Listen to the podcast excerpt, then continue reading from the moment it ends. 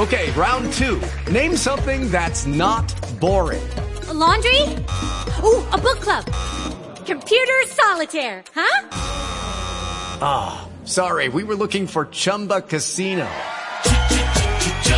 That's right. ChumbaCasino.com has over 100 casino style games. Join today and play for free for your chance to redeem some serious prizes. ChumbaCasino.com. No purchase necessary. Prohibited by law. 18 plus terms and conditions apply. See website for details. Hey guys, it is Ryan. I'm not sure if you know this about me, but I'm a bit of a fun fanatic when I can. I like to work, but I like fun too. It's a thing. And now the truth is out there. I can tell you about my favorite place to have fun. Chumba Casino. They have hundreds of social casino style games to choose from with new games released each week. You can play for free anytime, anywhere, and each day brings a new chance to collect daily bonuses. So join me in the fun. Sign up now at ChumbaCasino.com. No purchase necessary. VGW. Void were prohibited by law. See terms and conditions. 18 plus. Hi, this is Dan Gilvezan, and you're listening to the Geekcast Radio Network. Jazz here, and I am so digging the Geekcast Radio Network. Cliff Jumper, commence countdown. Five, four, three, two,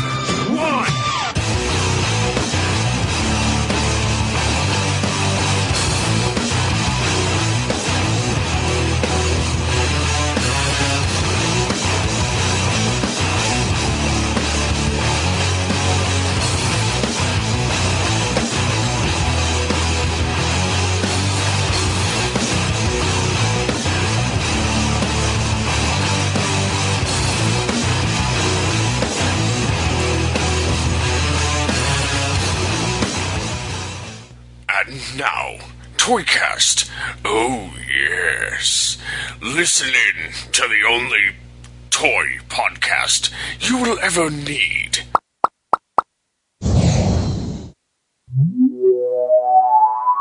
Hello and welcome to an all new generation of Toycast as we get the origins of any and all toy fans that we can. I'm, of course, TFG and Mike, and joining me is Josh the Floor Burger. Hello, sir. Hey, Floor Burger is in the grill. There you go. Today's guest is a Little Mermaid loving, Teddy Ruxpin talking, puppet creating toy enthusiast who at this point has that old toy smell. it is Mr. Jason Duvall. I do smell at my age. This is true. I, I, damn it, you've made me cry twice in, in the last decade. I had to work in TNTS somewhere, so Yeah, I I did it know. as TNOS. Yeah, I know. It's uh, it's been a it's been a wild ride, man. It's been uh, it's Yes. it's been fun. Yes, it has. Obviously, Jason is created along with Dave Draper Toy World Order, Dave and Duvall's Toys and Collectibles, which is still going. Yes. So Uh, there is that, that. New, that new toy smell with uh, Pixel Dan Eardley. Mm-hmm. Uh, co-created Pop Culture Network with a whole gaggle of people. Mm-hmm. Been, I've been around the block. I've been used and abused. Uh huh. Yep. Hey, at least I didn't call you a Pink Ranger this time. That's true. That's that's true. This is true. but but to be fair, what's wrong with being a Pink Ranger? Oh, there's Nothing nothing these- wrong nothing with these it. days. yeah. I mean, let's just put it this way: if I had a flying pterodactyl Mm, and, and a bow and arrow that I could pull out of thin air, I'd be I'd be down. that's true. I'd wear pink for that. That's true. I would too. I'd be like, yeah. so Kevin Costner in Power Rangers as the Waterworld character. Got it. All right, Josh, take it away with the first five questions. Okay, we're gonna take you back, way way back on this first question, way way way back.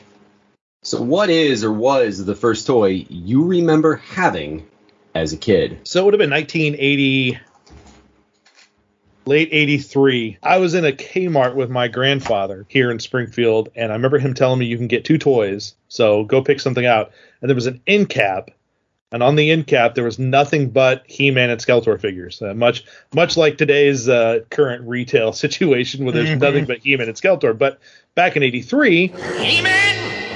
Always He-Man! And Skeletor were the only two figures you could find right away, and then they slowly like they you know over the le- next couple of months back then before '84, the Christmas season, uh, they added a bunch more. But uh, He-Man and Skeletor were the first two figures I ever owned.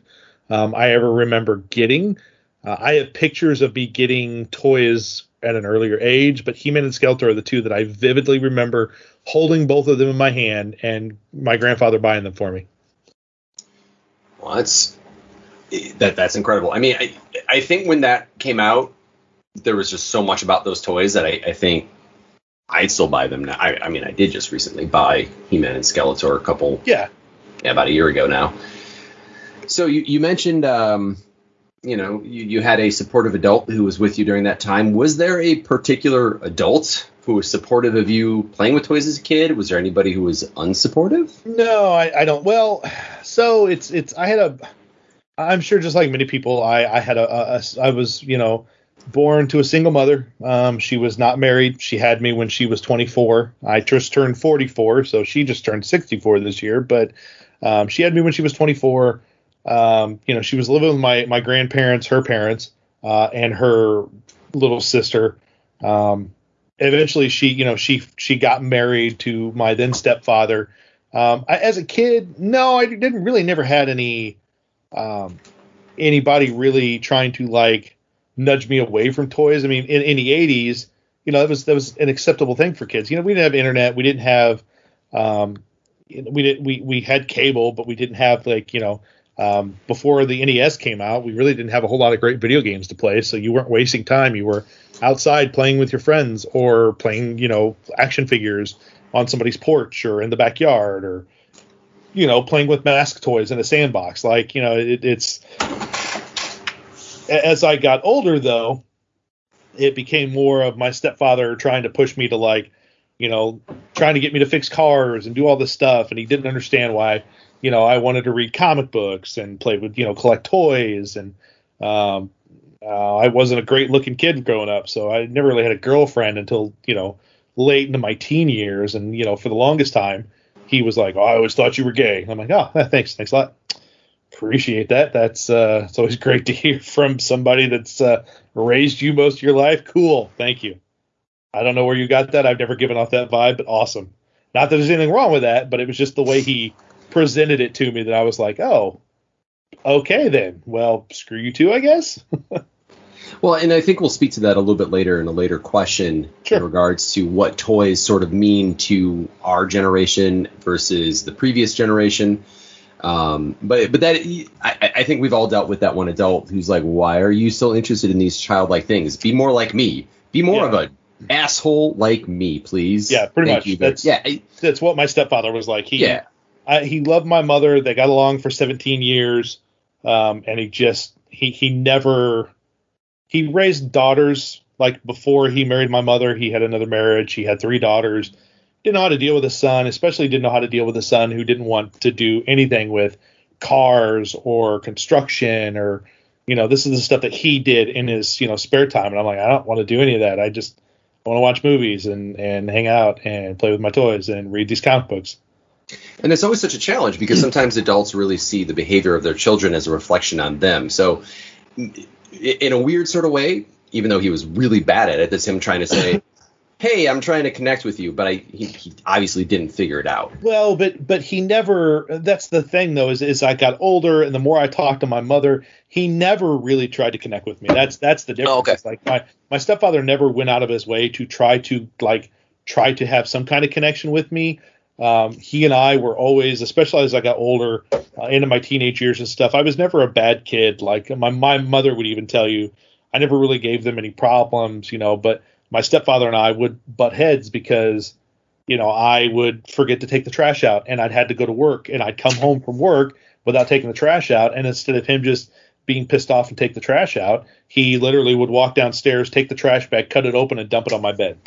Okay, so that is Yeah. what we call a unhealthy adult behavior. Yes, very much so. Um, Uh, yeah, he, So- he cut the cut the power cord on my television one time on a TV I bought with my own money. He just went Wow. downstairs and cut the power cord. Yeah, it's it's so Um, it's pretty crazy. I I, I, I don't want to say that I had a, a super insane like childhood and and teenage years. I really didn't, but it was moments like that. Like my mom would defend me because she's like, "You didn't do anything. Why are you being such a dick?"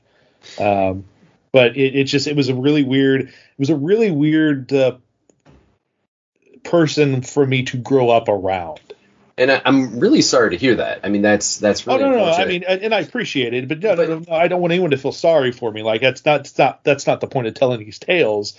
It's just like this. This is to give you a better idea of who I am and why I ended up being the way I am to a degree. Because it was like um, a lot of it was just was like, well, I don't, I don't really want to connect with you either, old man. So cool, you know.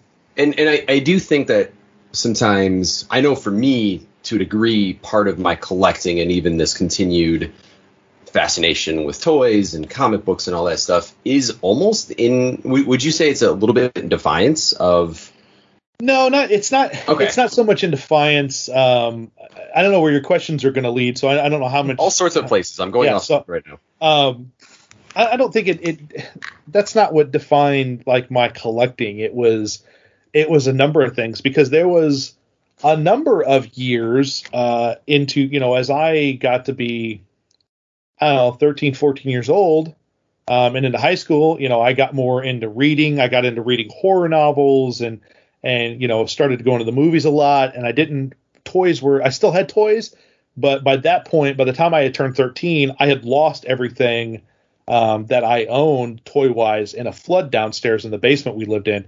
Um, the sub pump backed up, and you know it was water from floor to ceiling downstairs, and everything I had down there, Sectaurs, Masters of the Universe, GI Joe, my Transformers, GoBots, all of it just it was ruined. You know, uh, Sectaurs high playset just just destroyed.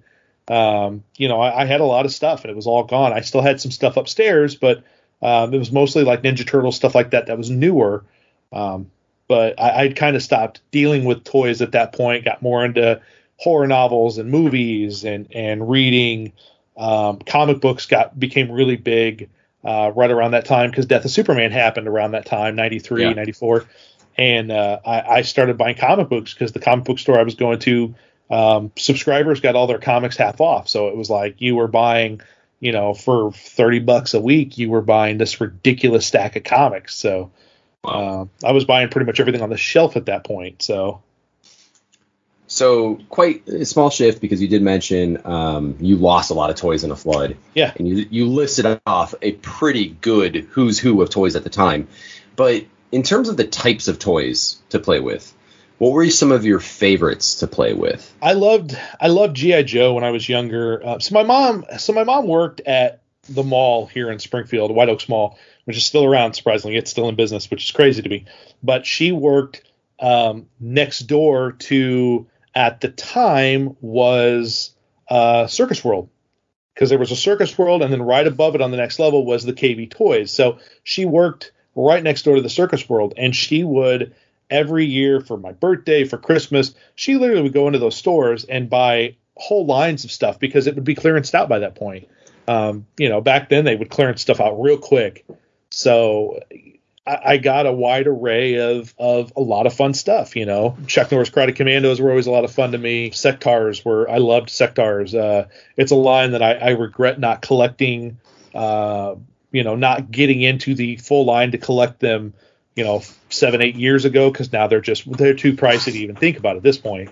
Um, you know, I, I had a lot of fun stuff that that was really cool. But yeah, Sectaurs, Joe's, Joe's played a big part of that in my childhood because I had a uh, a neighbor friend who was four years younger than me.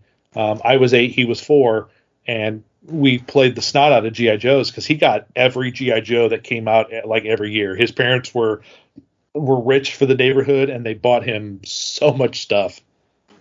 There's always that one kid in the neighborhood who had the best of the best. Yes, yes, Yeah. very much so. Um, so again, we kind of went through a nice list. You mentioned a lot of stuff. Was there any particular toy that stood out more than any others? Were there any that you felt are the most memorable? I think we all have those on our shelf currently, but for you, what was it? Castle Grayskull was memorable to me. I got it, the, you know, I got it for Christmas the year it came out.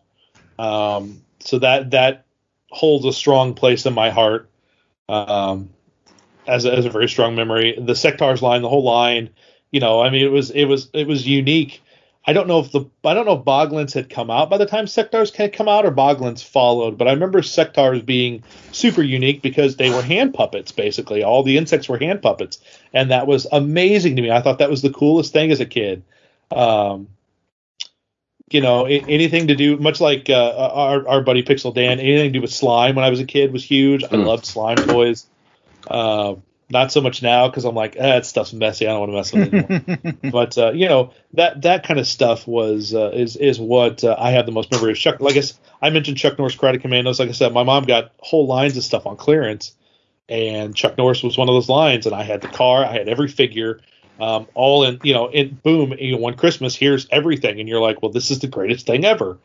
Um, so yeah, that's the, that line holds a really special place. But those are the memories I have the most about that stuff is is is having those. Um, you know, I mean, GI Joe, the the not the Mauler, but the uh, the green tank, and I can never remember its name. The motorized one they released, the, Hiss first tank? one. No, the very first GI Joe tank they released. It was motorized. It was a Joe vehicle. It was an actual tank. Um, I cannot remember the name. It's not the Mauler. Mobat, Yeah, it might yeah, it might be the Mobat. the motorized battle Yes, tank. yeah, yeah, yeah. Um, I got that for you know for Christmas one year, and I loved the heck out of that thing until it broke. So, uh, to kind of connect to that as well, we talked a lot about a wide variety of different items just a moment ago, and I've been in your basement, and you have a ton of stuff. yes. But if you had to provide a label, would you prefer the label of action figures, dolls, or toys, or other labels when you're referring to primarily the stuff on your shelves at the far end of your basement? I guess we could say. I just I just refer to myself as a toy collector. Um, Okay. um, you know, and and uh, people always ask me what kind of toys, and I tell them it's everything. It's boys, it's boys stuff, it's girls stuff, it's stuffed animals, it's Disney, it's you know, it's it's it's PVC, it's it's Smurf like stuff. Like it's it's just this massive array of ADHD interests that you could ever have. Like it's like ooh, new shiny thing. Let's get all of that. So you kind of just answered uh, this other sort of pocket question that we had Sure, sure. uh, of how would you describe your collecting style, and I think you know it's, it's yeah and it's the adhd thing is is is an interesting way to describe it because um, like i said i didn't start out collecting toys as i got older it was comic books and i had you know when i sold my comic collection i had somewhere between i couldn't tell you 17 and 23000 books something like Wow.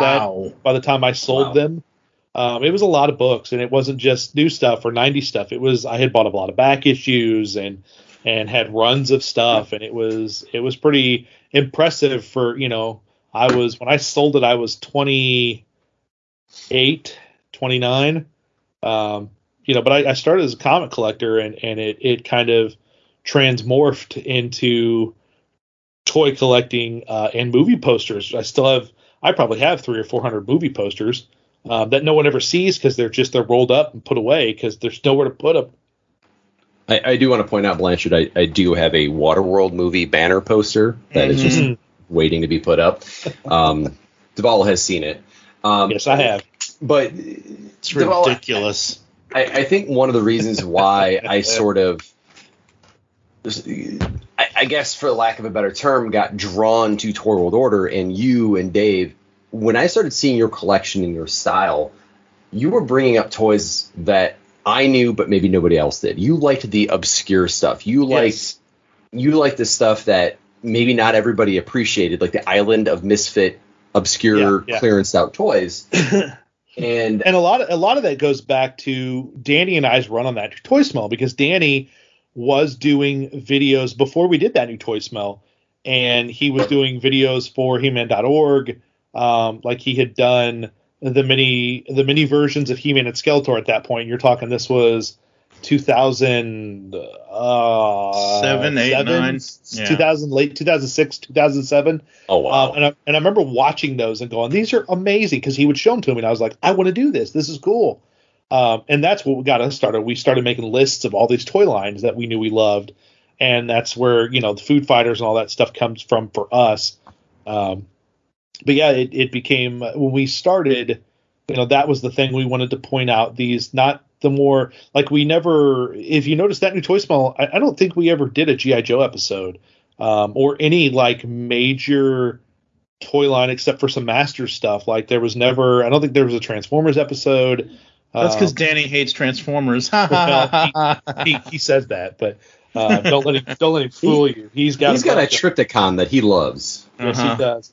Uh, but uh, you know, we, we wanted to stray away from the more um, widely known stuff and focus on the oddball stuff. And we kind of continued that with that new toy smell too. But as that new toy smell evolved from what it started out as into what it had become with Dave and I just basically doing videos on whatever the hell we wanted to do, um, toy wise. Uh, you know, it, it became something much different. And, and Dave and I's, and even Danny and I's performance styles, like we're not. Danny these days is himself in those videos. Like if you've ever, both of you have met Danny, Yeah. that what you see in the videos with Dan is is what you get 100% in real life, and it's not fake. That's that's who Dan is, 24 hours a day, seven days a week. He is that person. Um, he is that excited to talk about toys. He loves it to this day.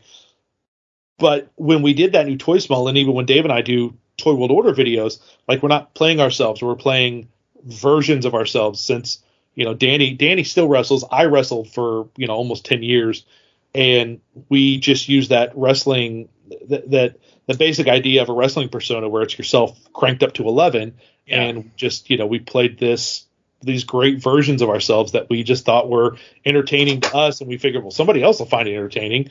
Um, that's kind of what Dave and I do these days. You know, somebody left a, a a message on one of our YouTube videos talking about, you know, uh, you know, um, you guys were great. You know, you guys have always been great. You know, so I, sometimes I wish Dave wasn't so angry. And I'm like, you, you realize that we're we've never made it a secret. Like we're not playing ourselves. We're literally playing characters. Like that's who Dave and I are. Like Dave is not really like that in real life. Yes, Dave is a grump, but he is not that grumpy all the time. Dave's not as grumpy as I am. He is he's a big Dave's got a heart of gold, and he if he mm-hmm. if he likes you and he loves you, he would do anything for you. And he just on camera, it's more fun for him to play mm-hmm. the the disgruntled old man to my idiot because it's you know it works so well. So Yeah, well, yeah, it works so well. That's the whole point. And, Yeah. and that chemistry has been absolutely infectious, I have to say. Just I and and that's not even something that that's fake. Like Dave and I just love the hell out of each other, and it's Yeah. it's so much fun to So back to the future, huh, Doc Brown? Yes. Go back in time. to sit down and like you know every week we sit down and talk and you know we talk before we we start recording but uh, you know on on mic when we we sit down and talk it's just it's more fun to bust each other's chops and and to discuss these weird things and you know get off on tangents because it's it's just it's enjoyable for us Absolutely. Speaking of tangents, we're going to get right back into the scheme of things. Uh, we're we're going to have Mr. Mr. Mr. Blanchard here. He's going to jump back into our script, but I love these side questions we've had so far. Absolutely. Well, we need the history of of Duvall, and we're definitely going to get the puppets history a little bit later. So, This is like the oral history Yeah, of yeah. well, I mean, we spent what two and a half hours with Dave in episode 106. So, I mean, We need You know. five. no, uh, I I don't know if Duvall can handle five hours of himself sometimes. no no dear lord no Good guys or bad guys? Which toys were your favorites to play with the most?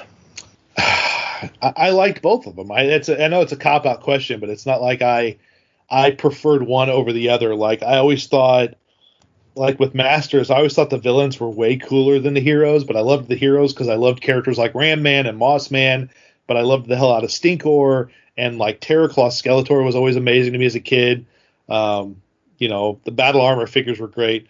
Uh, I, the Joes and Cobras, I, they they always we always had like you know line jumpers where they'd be like i'm going to be cobra today. So i, I never really had like a, a strong preference of "Ah, i like the good guys don't buy me the bad guys. Because to me that wasn't how you played back then. Like you had to have bad guys to fight the good guys. So you had to get both of them so you learned to appreciate both uh, you know both both avenues there. Yeah, Did you keep- absolutely. Did you keep the bad guy like? So I, I remember bringing him up in a previous one for me. Uh, did you keep the bad guys at an evil, pl- even playing field, or did you sometimes, like some kids, have more good guys than bad guys? The bad Um, guys had to I- be overpowered. I think it always depended. It depended on what we were playing. You know, the Joes always outnumbered the Cobras, um, so the Joes were always going to win. Um, like when you played Voltron, like uh, I don't know, you couldn't do a whole lot, so you had to find other things to Mhm. stand in for monsters for Voltron because they didn't make big monsters for the Panosh Place Voltron stuff. So you just had the little figures, and it's like, all right, well, we'll find um, here. Here's a you know, here's a here's a big uh, giant robotic robot that can be his villain now. So Voltron can fight the Decepticons any day. Just saying. Big. there wasn't a, there, back then before Trypticon. There wasn't a Decepticon big enough to deal with Voltron because the Panosh Place Voltron and even the Matchbox Voltron is huge. What about Devastator? Mm, Devastator's too small. Even next to the Matchbox Voltron, he's still tiny. wow. Damn. All right. You mentioned earlier that Castle Grayskull was your favorite playset. So, what is or was your favorite toy vehicle? Uh, I think if I had to go to a favorite toy vehicle, it would probably be Chuck Norris Karate Commandos, his Karate Corvette. Um, Yes. I, I still love the hell out of that thing. I think it's still it's a fascinating piece. I have seen the prototype for that up close, uh, which is kind of cool to you know because it's I mean it's pretty much the same thing, but still it's just like to have the prototype like right there in front of you was neat. Uh, but I, I love the hell out of that car. I think it's it's still just a ridiculously stupid vehicle, and I love the heck out of it. Blades come out the side and the front. Freaking ninja stars can be flipped off the back. It's so freaking cool. I actually think. Did you get that at a Kane County? Um, you know, I don't remember. where- I know I've got the box for it, so I may have. I, I bought it boxed and opened it. There was a Kane County that I feel like that I was at. I saw it, walked past it a few times, finally decided to make the jump on it, and it was gone. Yeah. And then I feel like you posted that you got it in one of your haul videos or something. Possible I'd have to go back because if you think about how many haul videos I did for Kane County over the years, it's like I don't know which one that would be in. Yeah, exactly. We, I mean, we don't need to track it down, but I'm just like, I No, would have yeah, blamed no, the ball for something. It's very possible. It was either Kane County or it was a Toy Man, but I, I'm pretty sure it was a Kane County, and I'm pretty sure I didn't spend more than twenty bucks on it. Yep, Wow. That's, that's why Honestly. I finally finally made the decision. So you figure it's like you know that was probably eh, seven years ago, eight years ago. Mm. Sounds right, feels right.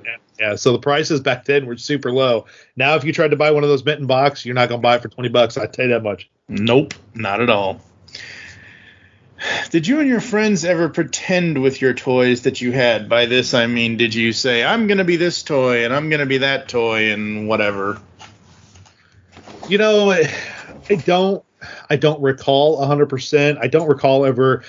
I remember more my friend Daryl and I playing superheroes and like it's not a toy story so much, but you know, making costumes for ourselves and then pretending like you know we're we're playing in the backyard and we jump on the clothesline and swing from it, and as we land, like we mm-hmm. strip our clothes off and underneath our costumes and we go fight stuff.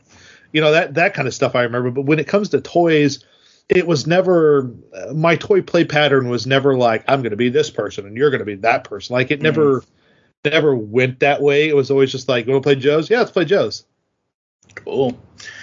What features define a good toy to you? How true does the item feel in comparison to the source material likenesses? You know, it, that's that's a rough question because I think it's, you know, it, while it's very well different for everyone, especially for me, it's like that. What you, I don't think you can really nail down what constitutes, um, as as a you know as a good toy. Like there's so many bad toys out there that are actually really good toys. Um, look at something like Food Fighters. When Food Fighters came out, it was a terrible toy line, did not sell well. Uh, everyone thought it was dumb, and now it's very beloved and very cool. And not because it's nostalgic, 'cause people are like, this line is actually really neat. It's way ahead of its. It was way ahead of its time. Um, so I think it's it's it's less about, you know, like today with like NECA making, you know, or or Super Seven doing these Ultimates figures. Yeah, they're cool, but they don't really constitute a really good toy just because they have all this articulation and stuff. Um, it's more about what it's more about in the eyes of the beholder. If you look at something and go, "That's a really cool toy," I mean, you eventually you'll find somebody that that agrees with you 100% on that fact. As for what was the second part of the question? It's you know, does the how true does the item Ah, have yes, to yes, feel yeah, yeah. in comparison to Uh, the source material? if we're talking about vintage toys, uh, none of those toys in the old days were nowhere they, they were nowhere close to being to being identical to the source material except for one toy line uh, and that's Schaper's Filmation Ghostbusters line. That's the only toy line I remember in the 80s, uh, and maybe Galoob's Inspector Gadget doll that Mm. came out. But the the Schaper Filmation Ghost Ghostbusters line, even today, you look at it and go, that's one of the most accurately produced toy lines that looks and feels like the animated show. Those characters look exactly like they're supposed to. Um, I know people would probably argue with the real Ghostbusters. Well, no, they they don't though. They don't look anything like their cartoon counterparts. Their you know, um, GI Joes. You know, the Joes came first before the cartoon, so everything was modeled from the toy to the cartoon. So you can't really go that way. You know, um, Mask was kind of the same way. Pretty much a lot of that stuff was. Yeah, the uh, toys came first, and then the cartoons. Yeah. Yeah, yeah. So it was, you know, but Schaper's Filmation Ghostbusters, you know, that that cartoon came first, and they designed the toy line um, shortly after the cartoon debuted to have that stuff out. It was, you know, they were already working on it, but they worked off, um, you know, all the character models for the show, and everything in that, everything in there is accurate. Like even that Ghost Command playset is is completely accurate um, to what they portrayed in the show for a lot of it. I mean, the Skelevator, uh, you know, the Ghost Buggy transforms, which is, you know, for an 80, a toy from 86, um, 85, 86, it's, that's an amazing accomplishment. That toy is, is, is a stunning, stunning piece of art. Yeah. Yeah, it is. What does toy packaging have to have to draw you in? So whether you're a kid or an adult, you go into a toy store. Let's say you go into a defunct, now defunct toy store, uh, and you look at whatever you're going to look at. What does the packaging have to have? What does it have? What does it say to you? I want that.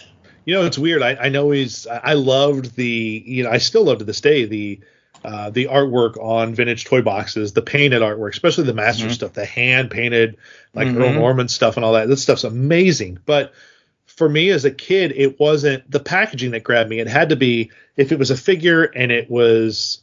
Um, you know, it was it was packaged so you could see the figure. You know, I, I looked at the figure and then I would grab the box or the package and turn around to look at the back to see things in more detail. Like that's how I selected toys when I was younger. It wasn't the packaging wasn't what grabbed me. It was uh, the actual toy. Like I'm, you know, on GI Joe vehicles, you know, the front of the box was usually like uh, a driver and artwork, and then you would flip the box around to see specs on the toy itself, and that's what I wanted to see. I was like, what does it actually look like? Because that's what I want to know. Mm. All right. Well, we kind of already know this one, but do you open your toys or do you leave them packaged? If you keep toys packaged, do you have any specific criteria for that? You know, when when Carrie and I moved into this house, going on almost 12 years ago now. Mm-hmm. Um, I had a bunch of stuff that was meant in package. You know, I had a whole, um, I had a loose and a boxed collection of BraveStarr complete. Um, I had a bunch of stuff that was boxed that we kind of, you know, we decorated we kind of moved stuff around and and made room. And I, I made the ba- back before the basement was full of stuff. It was just, you know, the smattering of things that that I liked and looked really cool. Um, eventually, like I, I wanted to do boxed and loose for everything, and I realized real quick that that, that dream was not going to become a reality uh, because there's just not enough room. So I made the decision to start. I, I literally would find vintage packaged items and open them, so I knew I was getting uh, a hundred percent complete, uh, best quality piece to to to display. Um, so I, I open everything. Like if I you know, I'm sure it, it's going to piss a lot of people off to hear that, but I, I all the vintage toys that I own, pro- well, not all of them, probably 60% of what I own downstairs is stuff that I bought on package in box, open to display.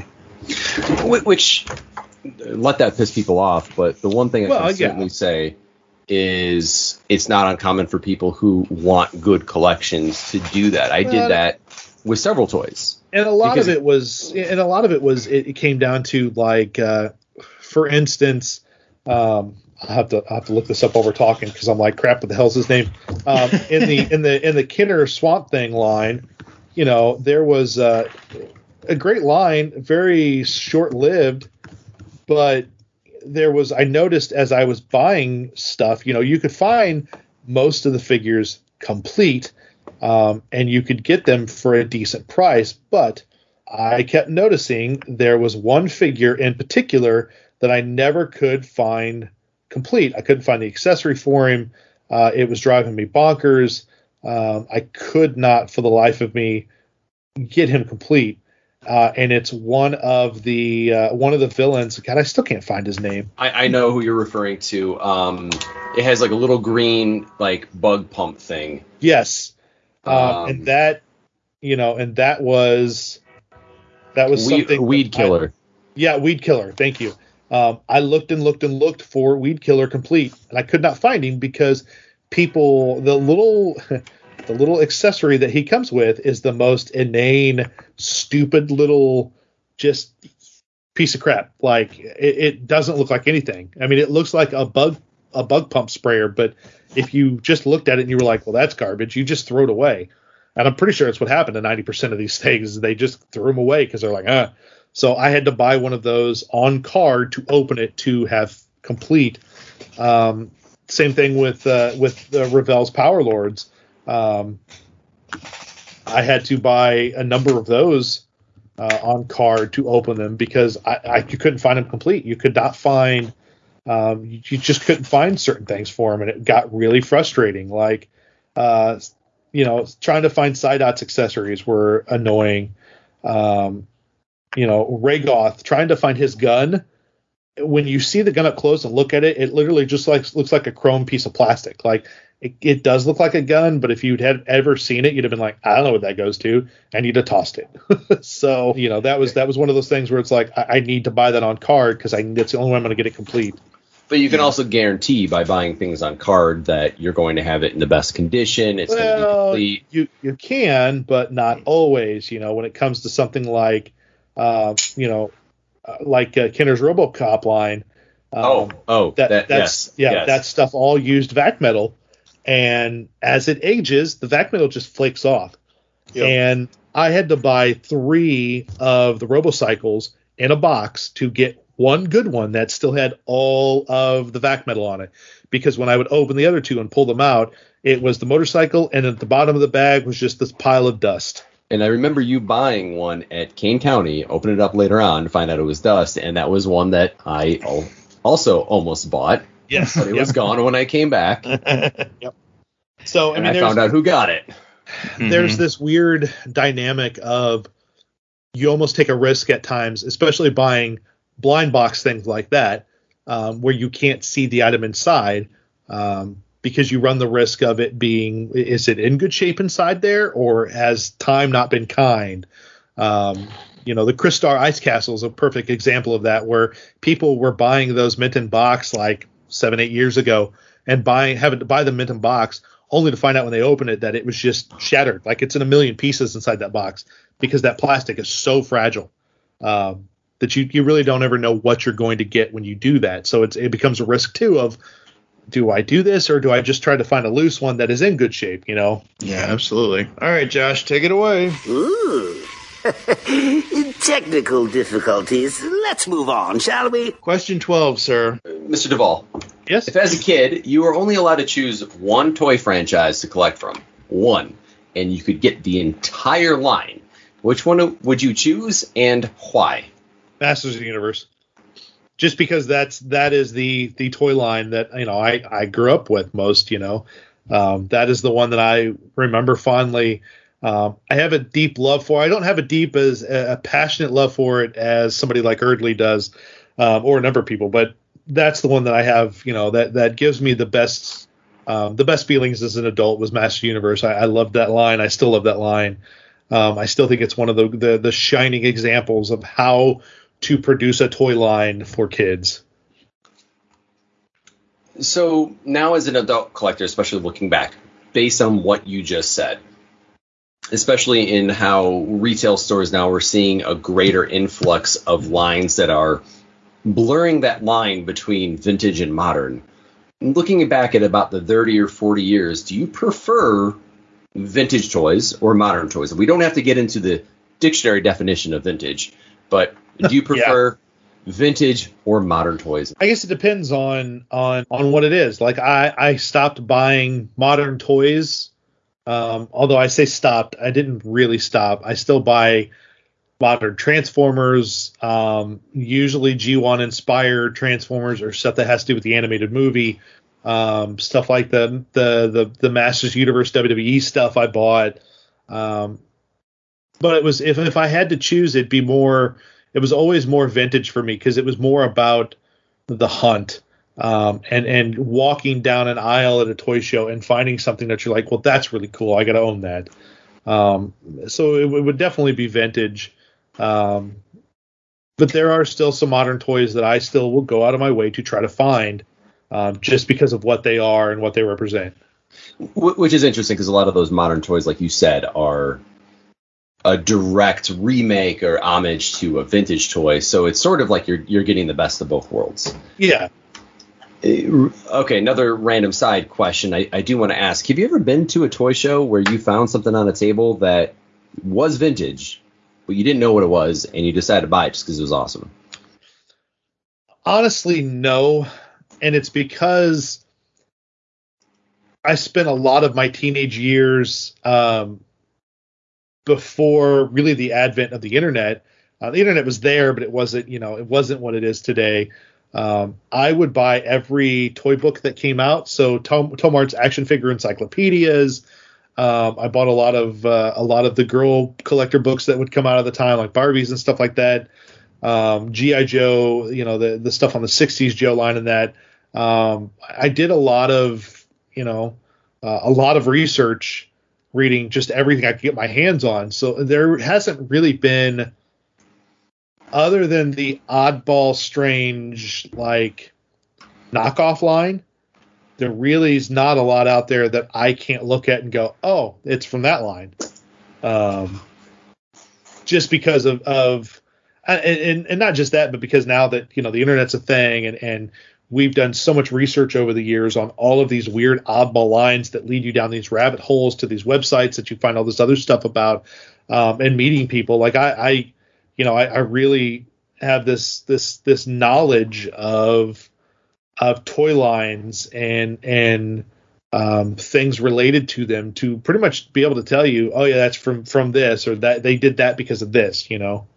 And and that's not you bragging in the least bit. No, I, and I'm saying that very seriously. Like that's not. I I know you, and I know that you are not bragging. You do have that knowledge. Yeah. Uh, a great example is you have a, a, fantastic episode of your your podcast where you have like 30 or 40 obscure toys that you go through, and I think you knew that most was, of them. That was our 300th episode. 200, I think. 200, yeah, 200, because you interviewed us for the 300th. Yeah. Uh, yeah, it was the 200th. It was me, Dave, uh, Pixel Dan, and our buddy Dave Gall, and I just compiled this list of stuff that they hadn't even heard of. That I was like, I want to talk about this stuff. And, um, it's really, I would argue, one of the best episodes you guys ever did because there's just so much content. And oh, I know, uh, I, I had to add every one of those links to the story, and I'm like, this sucks. Why did I do this? Still a great a great source if anybody really wants to hear about a, a, a lot of wonderful toys. I appreciate um, it. It was a lot of fun to do.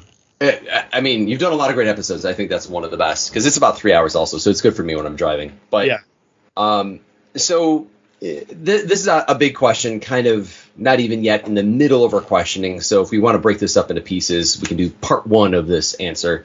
But do you feel you're coming to an end of your active collecting, and if so, what signified that phase for you? No, and we can break I, this up into parts if you want. Right. No, I, I think. So I don't know if I'm sure we'll talk about it more in depth later, but you know, I, I had made the decision to sell my collection, um, and not just like a portion of it, like all of it, save for a handful of stuff that I was keeping that meant something to me personally.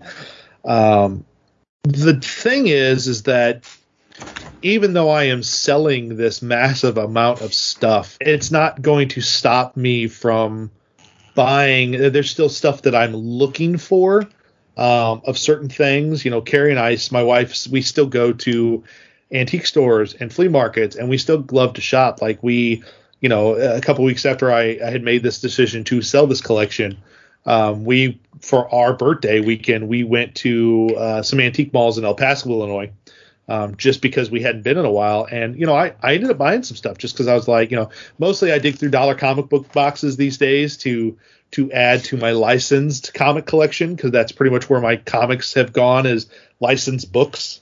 So 80s properties, books, masks, GI Joe, Transformers, that kind of stuff.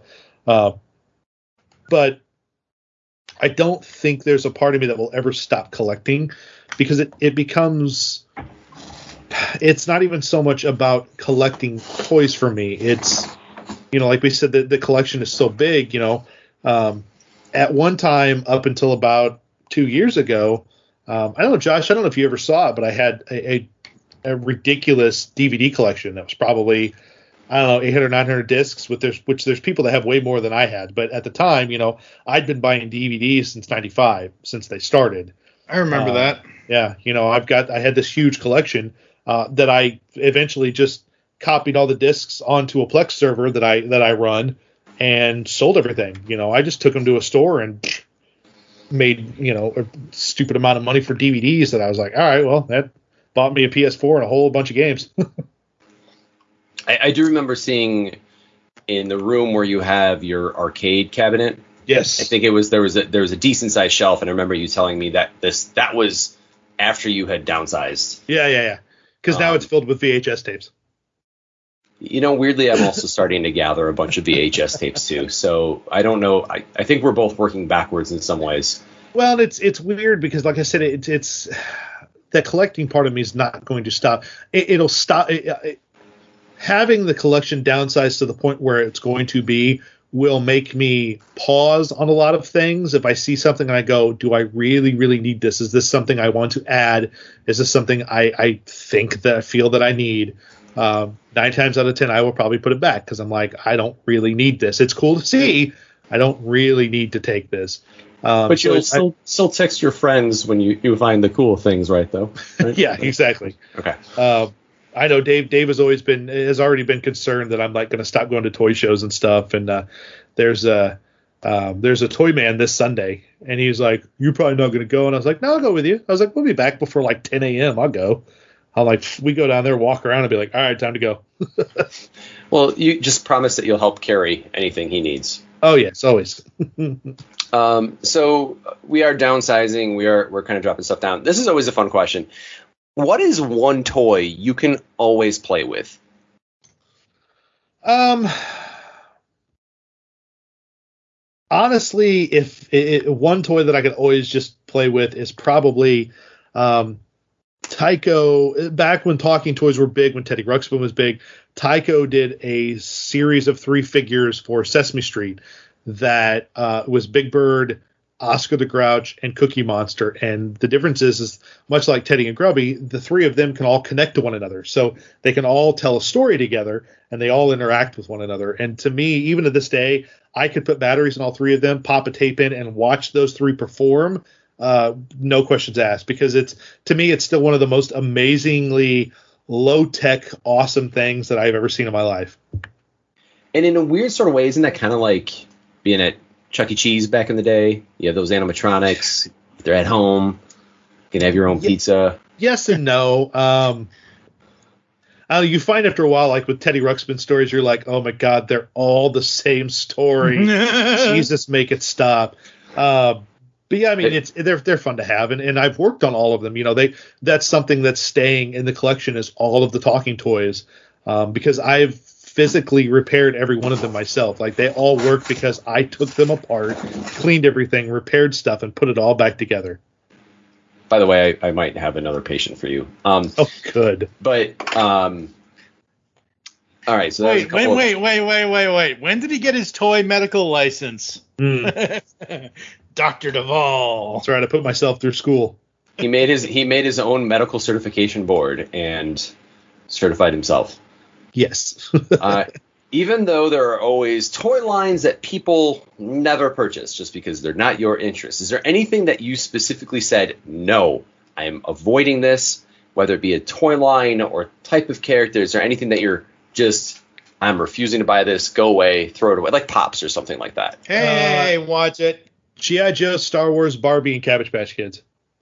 Uh, Barbie, Barbie, because I just had no interest in it as a collector. I was just like, there's way too much shit. Um, Cabbage Patch Kids, I, I never liked them even when they came out in the 80s. I was always like, yeah. Um, and GI Joe and Star Wars, just because as I got older, there's just so much. Star Wars has never really gone down in price. It's always just kept skyrocketing, and I don't want to spend that kind of money for three three quarter inch figures that I really didn't enjoy when I was a kid because I really didn't have a lot of Star Wars stuff. Even though I was alive during you know two of those sequels uh, originally, like I just I didn't have a lot of it. And GI Joe, just as you get to become an older collector, you go there's just too much and it's too expensive, and I don't want to deal with it, and it takes up too much room. It's just like no, I'm I'm good. Is there anything because with with Danny, uh, with all of his He-Man primarily, I know he's also got a lot of turtles. Yes. And with Dave, with GI Joe and Star Wars, was there any lines that because they focus in them that you're actually like, you know what, I don't need it. I can go visit them and see it anytime I want. not not particularly um, you know dave and i have always commented to each other that it's it's easiest going to a toy show with the two of us together because neither one of us is really going after the same stuff um, we can both appreciate each other's stuff but we're not like fighting for the same stuff. Um, danny and i sometimes it just depended like i would buy turtles every once in a while but not heavily. You know i'd buy master stuff when i found it or weapons that i needed for certain figures but um, it's not really not really ever been any any type of, of thing like that where I'm like, well, I don't need to buy any of that because I can go over there see it because I, I even though we have the same interest, like there's certain things I'm like, well, I I want to own that. I don't care if they have it, I want it too. After these messages, we'll be right back. With the Lucky Land slots, you can get lucky just about anywhere. This is your captain speaking. Uh, we've got clear runway and the weather's fine, but we're just going to circle up here a while and uh, get lucky. No, no, nothing like that. It's just these cash prizes add up quick. So I suggest you sit back, keep your tray table upright, and start getting lucky. Play for free at LuckyLandSlots.com. Are you feeling lucky? No purchase necessary. Void where prohibited by law. 18 plus terms and conditions apply. See website for details. With Lucky Land Slots, you can get lucky just about anywhere. Dearly beloved, we are gathered here today to. Has anyone seen the bride and groom? Sorry, sorry, we're here. We were getting lucky in the limo and we lost track of time. No, Lucky Land Casino, with cash prizes that add up quicker than a guest registry. In that case, I pronounce you lucky. Play for free at LuckyLandSlots.com. Daily bonuses are waiting. No purchase necessary. Void where prohibited by law. 18 plus. Terms and conditions apply. See website for details.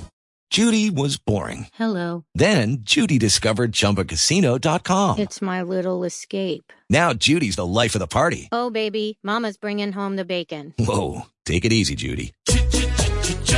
The Chumba life is for everybody. So go to ChumbaCasino.com and play over 100 casino-style games. Join today and play for free for your chance to redeem some serious prizes. ChumbaCasino.com. No purchase necessary. Void where prohibited by law. 18 plus terms and conditions apply. See website for details. Yeah. Hey gamers, TV's Mr. Neil here. The Gaming Hipster is my personal podcast in which I take you on a journey through my history of gaming, both new and old. Each month is a new topic show in which I bring you my console memories, give reviews of my favorite video games, and talk with cool guests. People have made cartridges that will let you play Netflix on Nintendo. I was making sure that I got everything. I was writing it all down. They fixed that for the third fake prototype. And that's the first time I remember seeing real animated boobs. Find the podcast at geekcastradio.com or on Spotify. You can also hear a deluxe version of The Gaming Hipster at ravinghipster.com or patreon.com slash Mr. Neil. For $2 a month, you can hear longer versions of the podcast with after-show segments and stuff too raw for the internet. You also get various topic shows, my commentary podcast, The Big Bad Movie Show, commercial-free Geekcast stuff, and more. All at patreon.com slash Mr. Neil and ravinghipster.com. What was that universal greeting again? Never mind, I remember. Ba weep grana, weep nitty bong. Hey guys, it's Rodimus Primal, and be sure to check out my YouTube channel. Join me as I have Transformers discussions, retrospectives, toy reviews, and more. You can also follow me on Twitter at Rodimus Primal, as well as Facebook and Instagram at Rodimus Primal Show. Transform and roll out, and be sure to check out my content till all are one. Last big party of the summer, folks. Hurry, Skeletor, The Powers of Grayskull series has covered every episode of all of the Masters of the Universe cartoons except for two. Join Optimus Solo and TFG and Mike as they tell tales of Eternia, discover the myths of Etheria, become masters in space, evolve into the Masters of Grayskull, and finally reveal the revelation of Masters of the Universe. We'll also be finding out the origins of how guests got into or out of watching the Masters of the Universe cartoons and so much more. You can find the podcast at geekcastradio.com and any podcatching client you choose to use. By the power and for the honor of Grayskull, we all have the power. Always Toycast is back. We are talking toys once more here on the Geekcast Radio Network's Toy and Action Figure podcast. From breaking into the display case to our toy topic talk and the brand new Origins in Toy collections, where we get guests to tell us their toy story of how they got into toy collecting. Toycast is the only toy podcast you will ever need. Find us on geekcastradio.com and any podcatching client you choose to use. Now go forth, transform and transcend your toy collecting today while listening to Toycast. Discover a world of vintage and modern toys that's more than meets the eye with the Triple Takeover Toycast. Hosted by toy writers and photographers Toybox Soapbox, 60 and TF Square 1, this informal and chilled out series of discussions cover everything from vintage Transformers to Mask, Diaclone, Microman and more, be it nostalgic or current. Whether you're a seasoned collector or a casual robot enthusiast, all are welcome. Triple Takeover Toycast. We brought the entire convention center to the brink of an inter-genre geek war. Okay, Michael, if we're going to tackle this podcast thing, we've got to do something really special. It has to be cool, daily, in audio form, and undetectable by radar. Something that screams summer. I know, let's do a Phineas and Ferb review podcast. We'll call it the Podcast Organization Without a Cool Acronym, or POWCA for short. What do you think? I think if we're not careful, Candace is going to bust us. You can find POWCA on the Geekcast Radio Network, iTunes, Blog Talk Radio, and all of the other methods you find podcasts. We'll give you the whole seat, but you'll only need the edge. What's wrong? Feeling pixelated? Well, excuse me, princess. Hi, this is TV's Mr. Neil. Join Blanchard and me as we sit down to watch some classic video game based cartoons Super Mario Bros., Sonic, Zelda, Captain N, and more. A total of nine cartoons spanning 100 episodes. You can check out Pixels in the Animation on the Geekcast Radio Network at geekcastradio.com. Oh, hey, I caught something. Since 2009, we have been the premier cartoon podcast here at the Geekcast Radio Network. We are Tooncast, from taking you beyond the cartoons we grew up with to seasonal saucy toon talk, and now we get the origins of Toonsters everywhere as we ask guests 30 questions about their cartoon watching experiences, plus so much more. Tooncast is back. Join me, TFG and Mike, and the rest of the GCRN crew as we give you all the toon talk you will ever need only on the GCRN and wherever you consume your podcasts. We are beyond good, beyond evil, beyond your wildest imagination. We are all tunes all the time here on Tooncast. Yeah.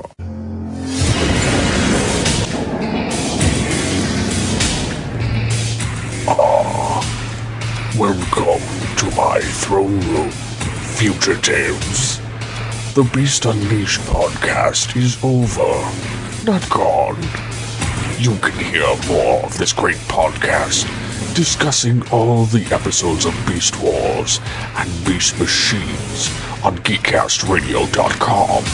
We include voice actor and writer interviews with stellar hosting by Steve, Mike, and Michael. Head on over to iTunes or the net, or else I will send you my vehicles to extract your spark and destroy you. yes.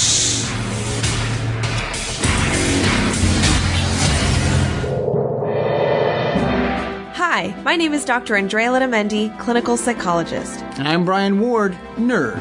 And we want to invite you to listen to our new podcast, The Arkham Sessions. It's a podcast dedicated to the fun and geeky analysis of Batman the Animated Series, episode by episode. We pay tribute to the writers and the stories of the animated series, while also exploring the very real psychology behind Gotham's rogues. And maybe even its heroes.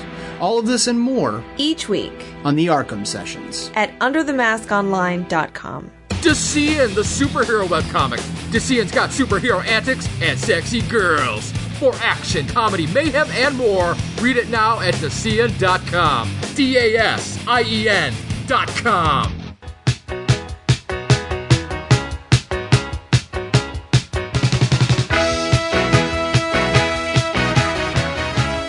Hi, I'm Terry Smith, the host of Music Talks, the podcast where I ask guests a simple but beguiling question. Choose a song from each decade of your life and tell me why these songs mean so much to you.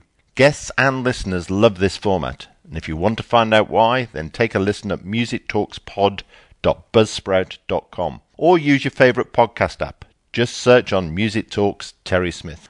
If you'd like to be a guest on the show and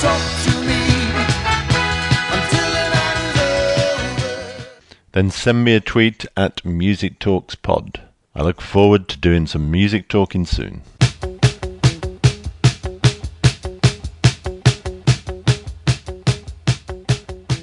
Ah, brave new world that has such putzes in it. You know, kids, a lot has changed while your old Uncle Joker's been away. New Gotham, new rules, even a new Batman. It isn't 65 years in the future, but Legends of the Dark Knight has gone beyond. Batman Beyond, that is. Ah, the new boy. Ears are too long, and I miss the cape, but not too shabby. Not too shabby at all. Join Steve and Mike as they delve into the remaining episodes of the podcast, where they'll cover Batman Beyond, products, games, and more. Check it out only on GeekCastRadio.com. Well, I am shocked and dismayed. Well, now you can't be both. You be shocked, I'll be dismayed. Coming in 2016, Steve Megachon and myself, TF2 and Mike, bring you a brand new TV review show. Welcome to Podcaster Meets World.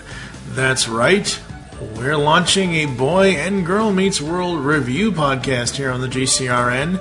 It'll take us 70 episodes of the podcast to review all 158 episodes of Boy Meets World. After that, we will tackle Girl Meets World. You can find Podcaster Meets World on GeekCastRadio.com and iTunes starting late summer, early fall 2016. So come on and walk through the world with us. I love the thing they call.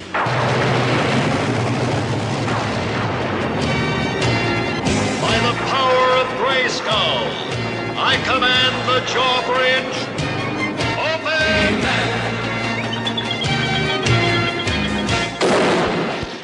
Judy was boring. Hello. Then Judy discovered ChumbaCasino.com. It's my little escape. Now Judy's the life of the party. Oh, baby, Mama's bringing home the bacon. Whoa, take it easy, Judy. The Chumba life is for everybody. So go to ChumbaCasino.com and play over 100 casino style games. Join today and play for free for your chance to redeem some serious prizes. Chumba. ChumbaCasino.com. No purchase necessary. Void where prohibited by law. 18 plus terms and conditions apply. See website for details. With the Lucky Land slots, you can get lucky just about anywhere. This is your captain speaking. Uh, we've got clear runway and the weather's fine, but we're just going to circle up here a while and uh, get lucky. No, no, nothing like that. It's just these cash prizes add up quick. So I suggest you sit back, keep your tray table upright, and start getting lucky. Play for free at LuckyLandSlots.com. Are you feeling lucky? No purchase necessary. Void where prohibited by law. 18 plus terms and conditions apply. See website for details. Are you struggling to lose weight and keep it off? Tired of wasting time and money on starvation diets that lead to more frustration and stress? If there was a weight loss solution that could actually work for you, would you try it? Then head to golo.com. I'm Steve. I lost 138 pounds in nine months on Golo. I'm Amber. I've lost 128 pounds with Golo taking release. If you're ready to take back control of your life, head to golo.com now and see how Golo can work for you. That's G O L O.com. My sleep is way better. My inflammation has gone way down. Golo saved my life. I was way overweight. That's what sent me down the path. I wanted to make sure and live for my kid. I have literally tried everything. I was on the verge of getting gastric bypass surgery, and I saw the Golo commercial, and it was the last thing I tried because it worked. Join over 2 million people who have found a better way to lose weight with Golo. Your healthier and happier life begins at golo.com. That's G O L O.com. Again, G O L O.com.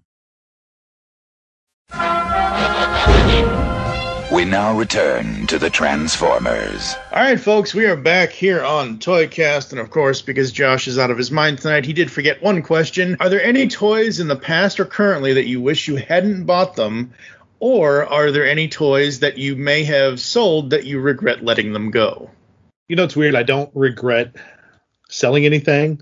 Um, the one toys that I regret buying that I don't have anymore, I got rid of um, immediately after we did the episode. I think even on the episode, I'm like, I gave them to Danny, and I was like, "These are yours. I don't ever want to see these toys again." uh, we did it. I bought the whole run of Tales from the Crypt Keeper toys uh, for that new Toy Smell episode, and we did that episode, and they were the most disappointing toys I have ever seen in my life.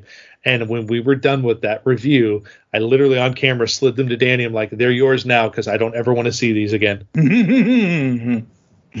That's funny. It was just a terrible toy line. Now they're worth all the money, but it was a terrible toy line. Yeah. I mean, toy lines can be terrible and worth a lot because they're terrible. Yes, exactly.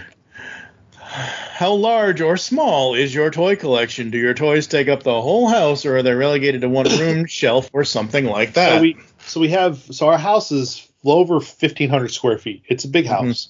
Mm-hmm. Um, Josh has been here. It's it's it's pretty decent size. You know, uh, I think there's uh, what two bedroom, two bath, uh, and they're in a full finished basement. Well, the, the the collection takes up the entire basement. Like it's it is it takes up all of the basement. Like there's not a whole lot of room to walk down. so um, it is uh, it, it's it's it's rather immense, which is part of the reason why I'm like I, I need he needs to all go because it's just it's so overwhelming now. For a while, it was a lot of fun. It was a lot of it was a lot of great memories, but now it's just like you walk down, and you go, oh my god, there's too much crap down here. Yeah, and you were, you know, for the last decade or so, at least since I've known you for the last decade or so, you were producing content based on the toys you had in your basement or based based on the toys that Danny has in his basement Yes, or Dave has in his basement, and you're not really not really really like I remember you used to you used to do weekly videos sometimes. So we did. You're not really doing that anymore. No, so, and we you know. so we uh, um, flea market finds, which became collection expansion extravaganza, Mhm. uh, which was my wife and I show together. We stopped doing that show because we literally ran out of room, and I'm like, I, I don't know where we're gonna put all this stuff.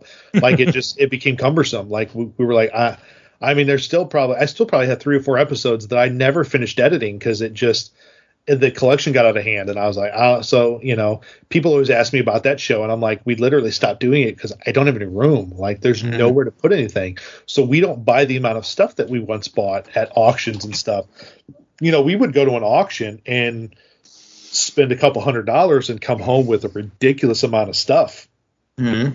and then do videos on it for like two months Mhm. but it, we we just couldn't do it anymore so it just it became one of those things where it's like um you know that show went by the wayside um dave and i's reviews kind of stopped too because it was just like there's there's too much stuff coming out dave kind of Mhm. stopped buying a lot of stuff i wasn't buying anything new really so it was just like eh, all right well Yep. How do you keep track of your collection if you do? Uh, I don't. For a while there, I was starting to, for insurance reasons, we started to go through and inventory everything, take pictures of everything. Um, that stopped because we realized there's no way to do this. Like we just can't. It, I was adding stuff to it too fast, and there was just there was too much of it. So we we kind of stopped it. I don't have an inventory of it um, now. You know, I, I have an idea of what's down there. I could tell you if I have something or not, but I don't have like a running spreadsheet. The only thing I have running spreadsheets on, um, I have for license book for like my kids' books that we collect. I literally have every book that I have listed um, in kind of a uh, in kind of a Word document, so I can pull it up when we're somewhere and flip through the list and find it. Same with my comics. Like I have comics broken down by publisher and then by you know publisher alphabetically and then comic alphabetically. So if I, I can spin through real quick and go, do I have this issue? Yes, I do. That can go back. Yeah, absolutely. How do you display your toys? Do you display it with the possibility of others to view it in mind, or is it for your own personal viewing? I think it, it became it started out with the idea of other people viewing it. Um, it quickly became I, I I've got to put this somewhere, so you get shoved back here. All right, Josh, you get shoved back into the forefront. Take it away. I'm ready to go. Uh, so, Duval, you have, and soon that will be in the past tense, you had a massive, impressive collection. Yes. Something that's inspired, something that's been documented, something that you've taken hour long walkthroughs through. Yes. If you could keep only one toy, and I think this applies to a little bit of what we're talking about, if you could only keep one toy from the entire collection, and we're going to limit to one physical object because there's a lot and a lot of different types of things you have, what would it be and why? You had you, you can just grab one. I can just grab one. It would be the uh, 1962 Ideal Ralph, which is one of the um, the first Muppet items produced. Ideal did uh, a series of puppets of Kermit and Ralph, um, and they were the the earliest form of Muppets um, Muppets products produced, uh, licensed products. So uh, that is uh, that is one of the rarest pieces I have in the collection, and that would be the piece that I would keep. And I've seen that. I've, I've actually seen that, and that's such an amazing piece because I'm a Muppets fan too. I love yeah Muppets beyond. I, I think we have similarly sized Muppets. You have a few pieces I don't have, but um, I'm actually going to give you the opportunity to now broaden that. Now that we know the one, we're going to give you the toy box challenge. You're going to get one. We're going to say 18 by 18 by 18 size box. So Yeah. something you would get like Hello Fresh or Blue Apron in. Okay. So you get that one box. The only toys you can keep have to fit in that box. So what do you pack into it? Uh, Ideal Ralph, Chuck Norris Karate Commandos, um, the characters from Pee Wee's Playhouse, the figures, um, uh, some stuffed animals, probably some shirt tails, um, and Optimus Prime and Megatron. That's not a, a bad selection, actually. I, one of these days, I do want to hear a little bit about your history behind uh, Shirt Tails and, and the Get Along Gang a little bit.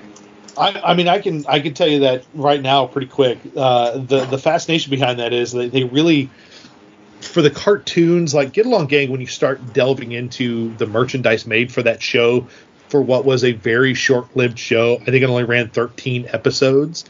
Um, there is so much merchandise for Get Along Gang, it's not even funny. Like they literally made a lot of it in that short time. Uh, and it's beautiful. They're, they're, it's all beautiful. The stuffed animals are beautiful. They all have roller skates, which is awesome. Um, they made little boxed uh, clothed figures, which are great. Um, they made some play sets, which are awesome, which I have both the play sets. Um, it's just, it's a fun line. And the, um, the shirt tails, it just, it fascinates me. Uh, anything that started American Greetings and became this licensed phenomenon. Uh, shirt tails is along that lines. Rainbow Brite is along that lines. Um, you know, a lot of that stuff started with American Greetings, and it became something bigger. So, uh, Shirt Tails has always been fascinating to me. And then, while there's a lot of American Greetings Shirt Tails stuff, there's very little licensed Hanna Barbera Shirt Tails stuff. So, that's kind of what does it for me with Shirt Tails is the licensed stuff. Very cool. Very cool. All right. So it's the end all be all question. Are you a Funko fan?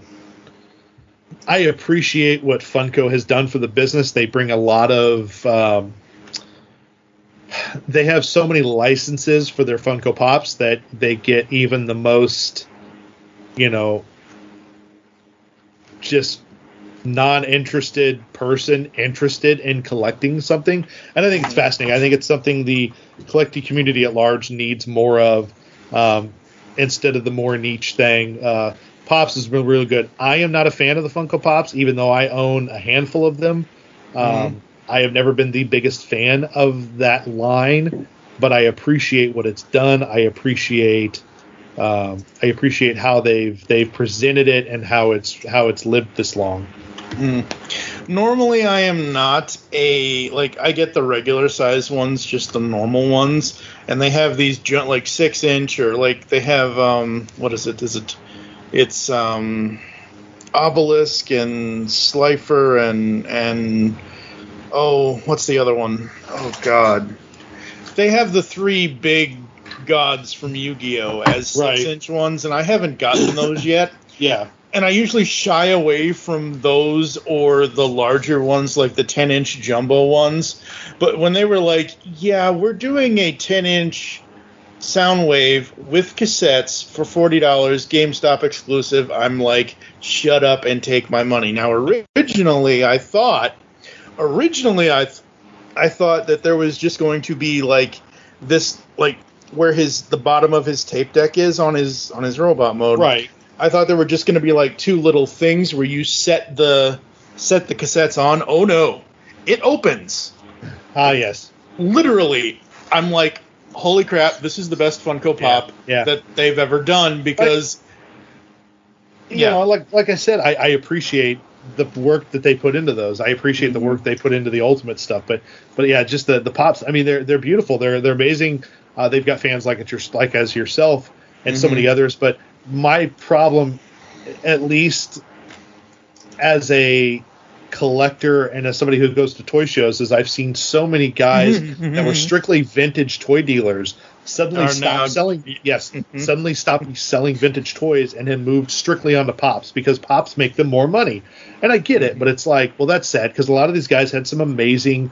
Uh, you know, uh, amazing products for vintage toys, and then all of a sudden they just start selling pops. And you're like, ah, uh. you know, Kane County Toy Show this year was, I guarantee you that show was 70% pops. Like, there was Wow. vintage toys there, but it was a lot of Funko Pops and a lot of modern shell bought, you know, store bought merchandise from Mhm. the last like year out there. Oh so, wow. Really, you could get toys in 2020. I didn't realize that toy Yeah, store yeah. shelves had. yeah, had that's because all the de- all the dealers and scalpers have them. That's why.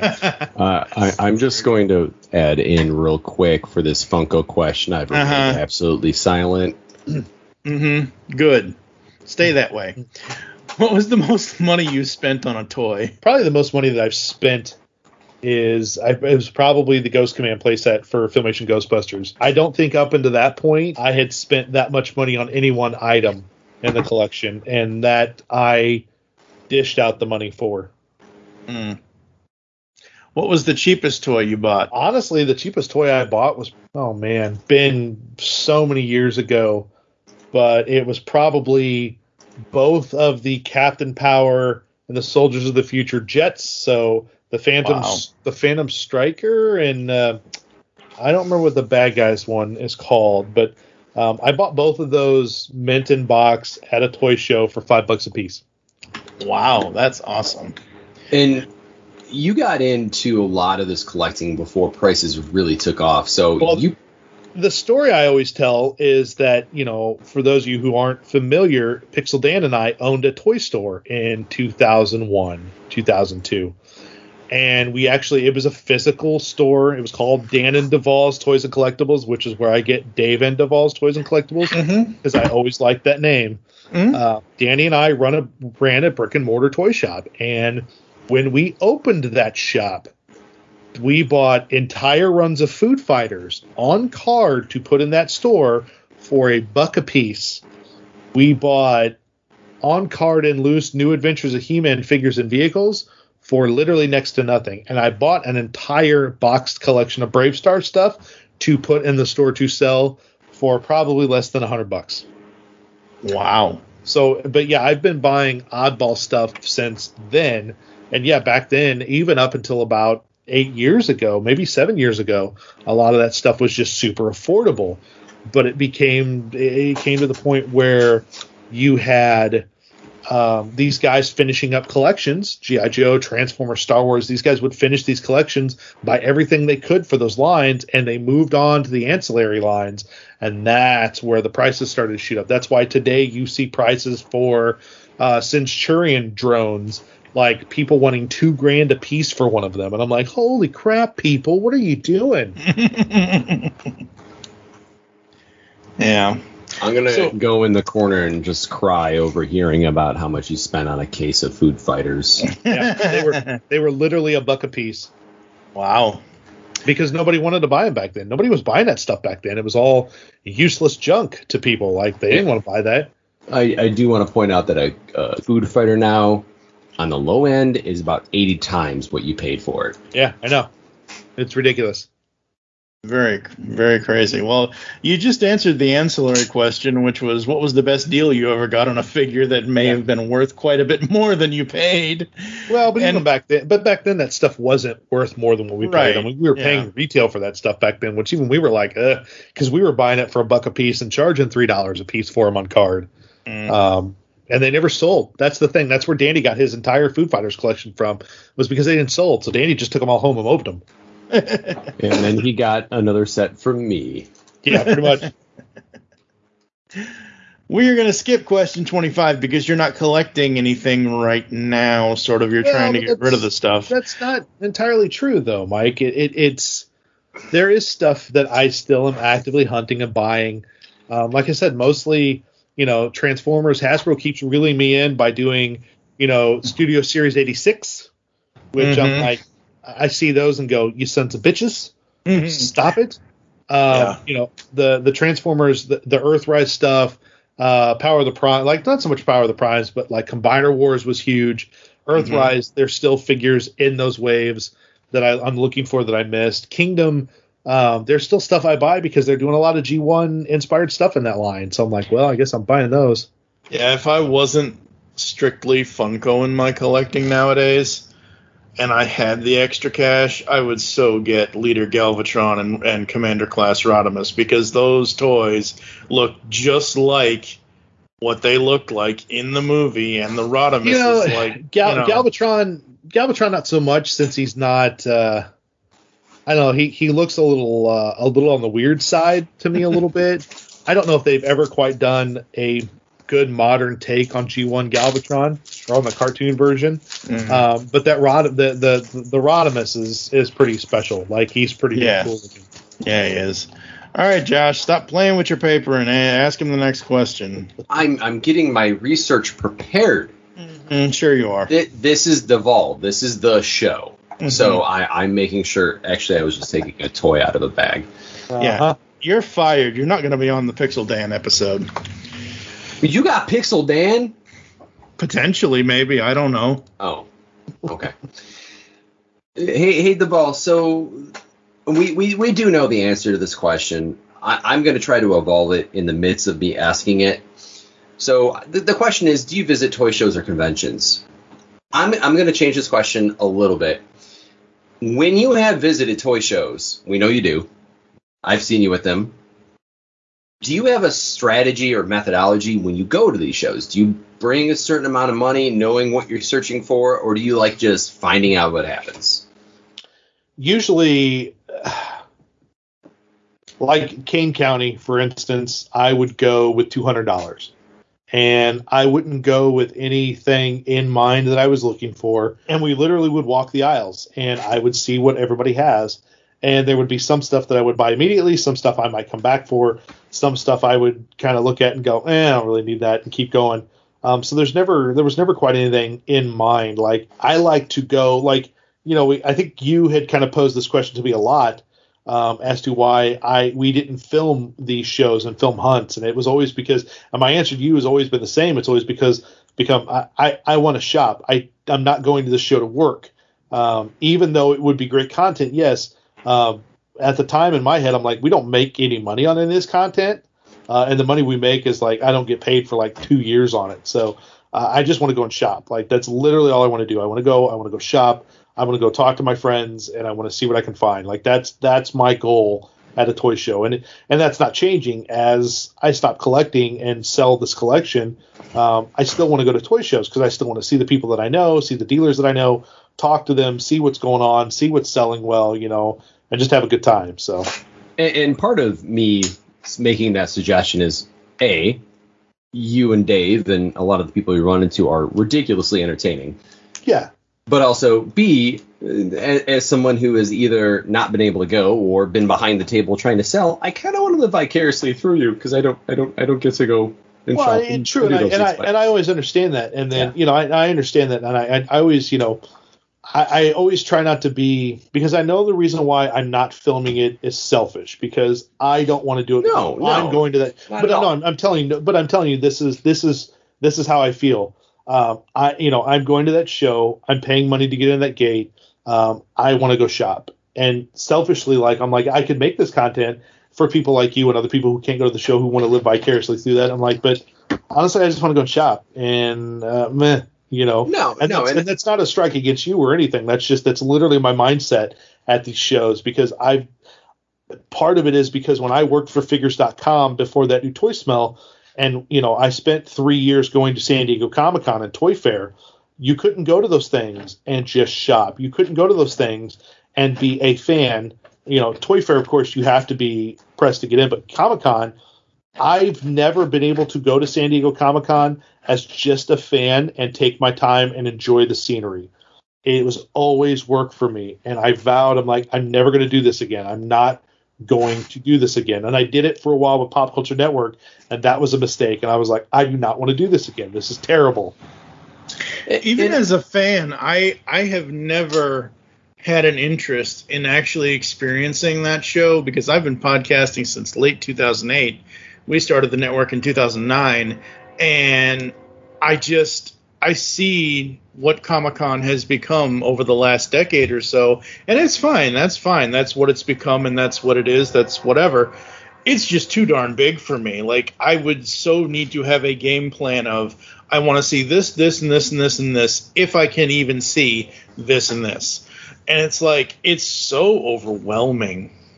it really is and it um you know it's it's but it's not just Comic Con. It's it's a lot of the conventions like that now have become C2E2 has become that way. It's very overwhelming to where they have so much stuff going on at one time.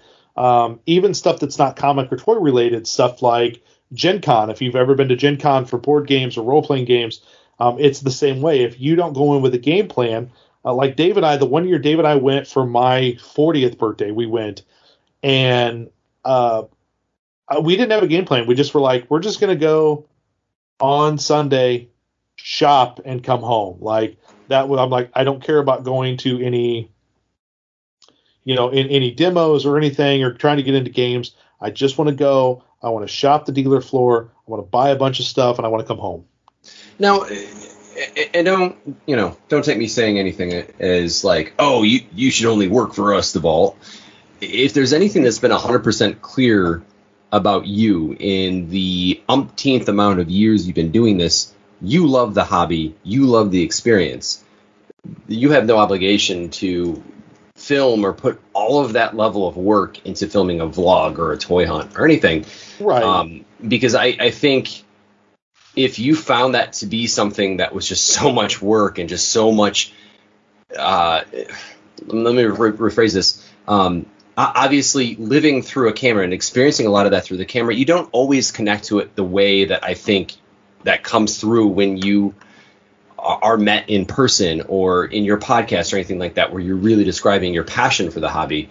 So I think, again, me selfishly saying, "Oh, I'd love to see it because you're fun and you're awesome," is my thing. But I, it's the same reason why our, our mutual friend Mark probably will never work at Disney World because he doesn't want to ruin the magic either. And I right, think right, right. that's the same you know, thing. and it's and it's not like my my retirement from YouTube isn't isn't about the fact that doing these videos uh, has ruined my love for the hobby.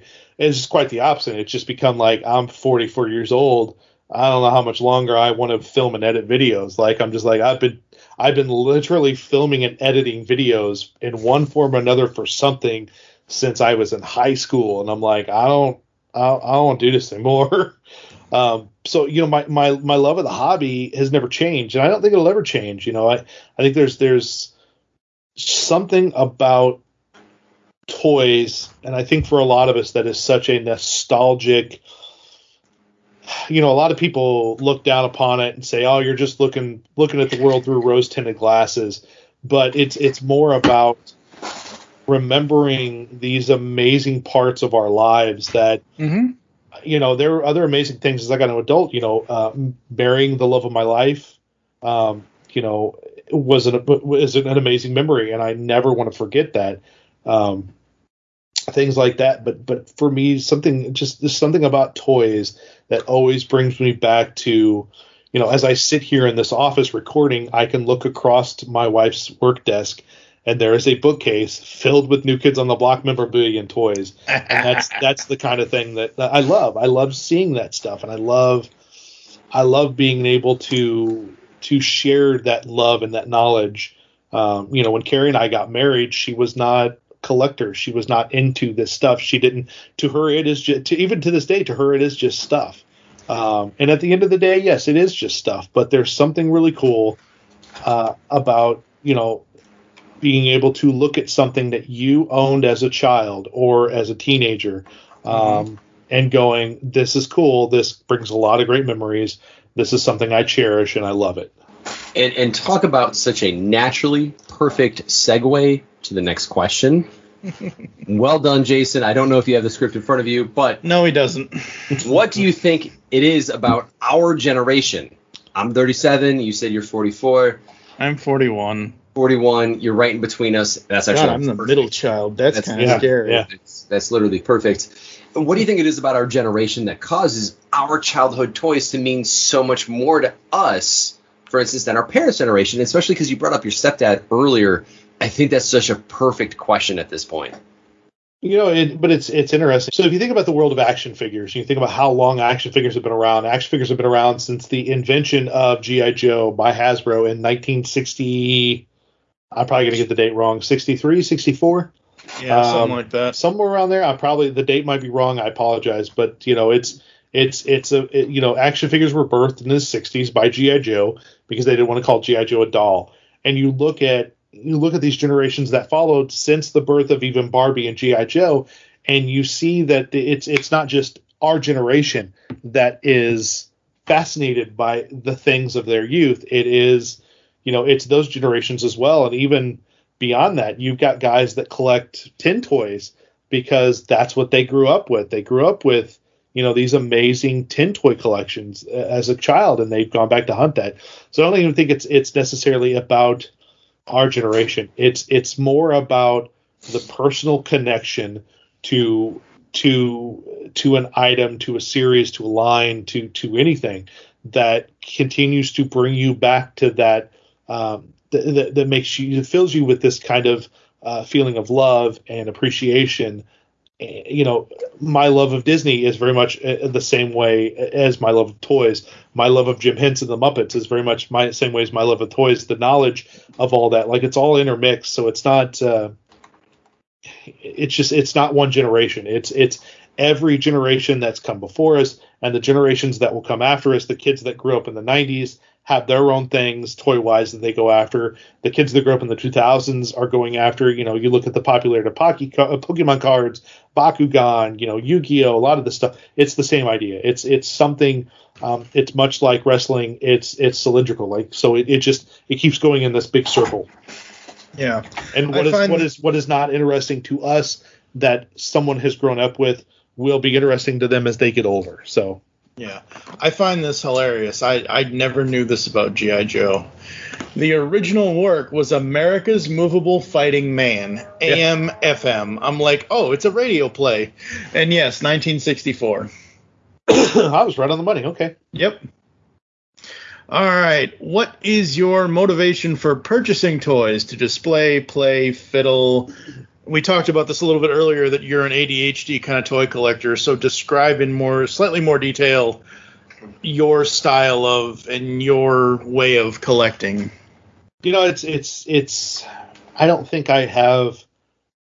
I don't think I can really nail that down to like an explanation of style. It's more along the lines of in the back of my head, I know like I'll go into a toy show without a list, but in the back of my head, I know there's certain things if it's a board game or whatnot. I know there's certain things I keep my eye out for, and if I see something that goes along with what I've got in the back of my head, I will probably buy it. So it just depends on.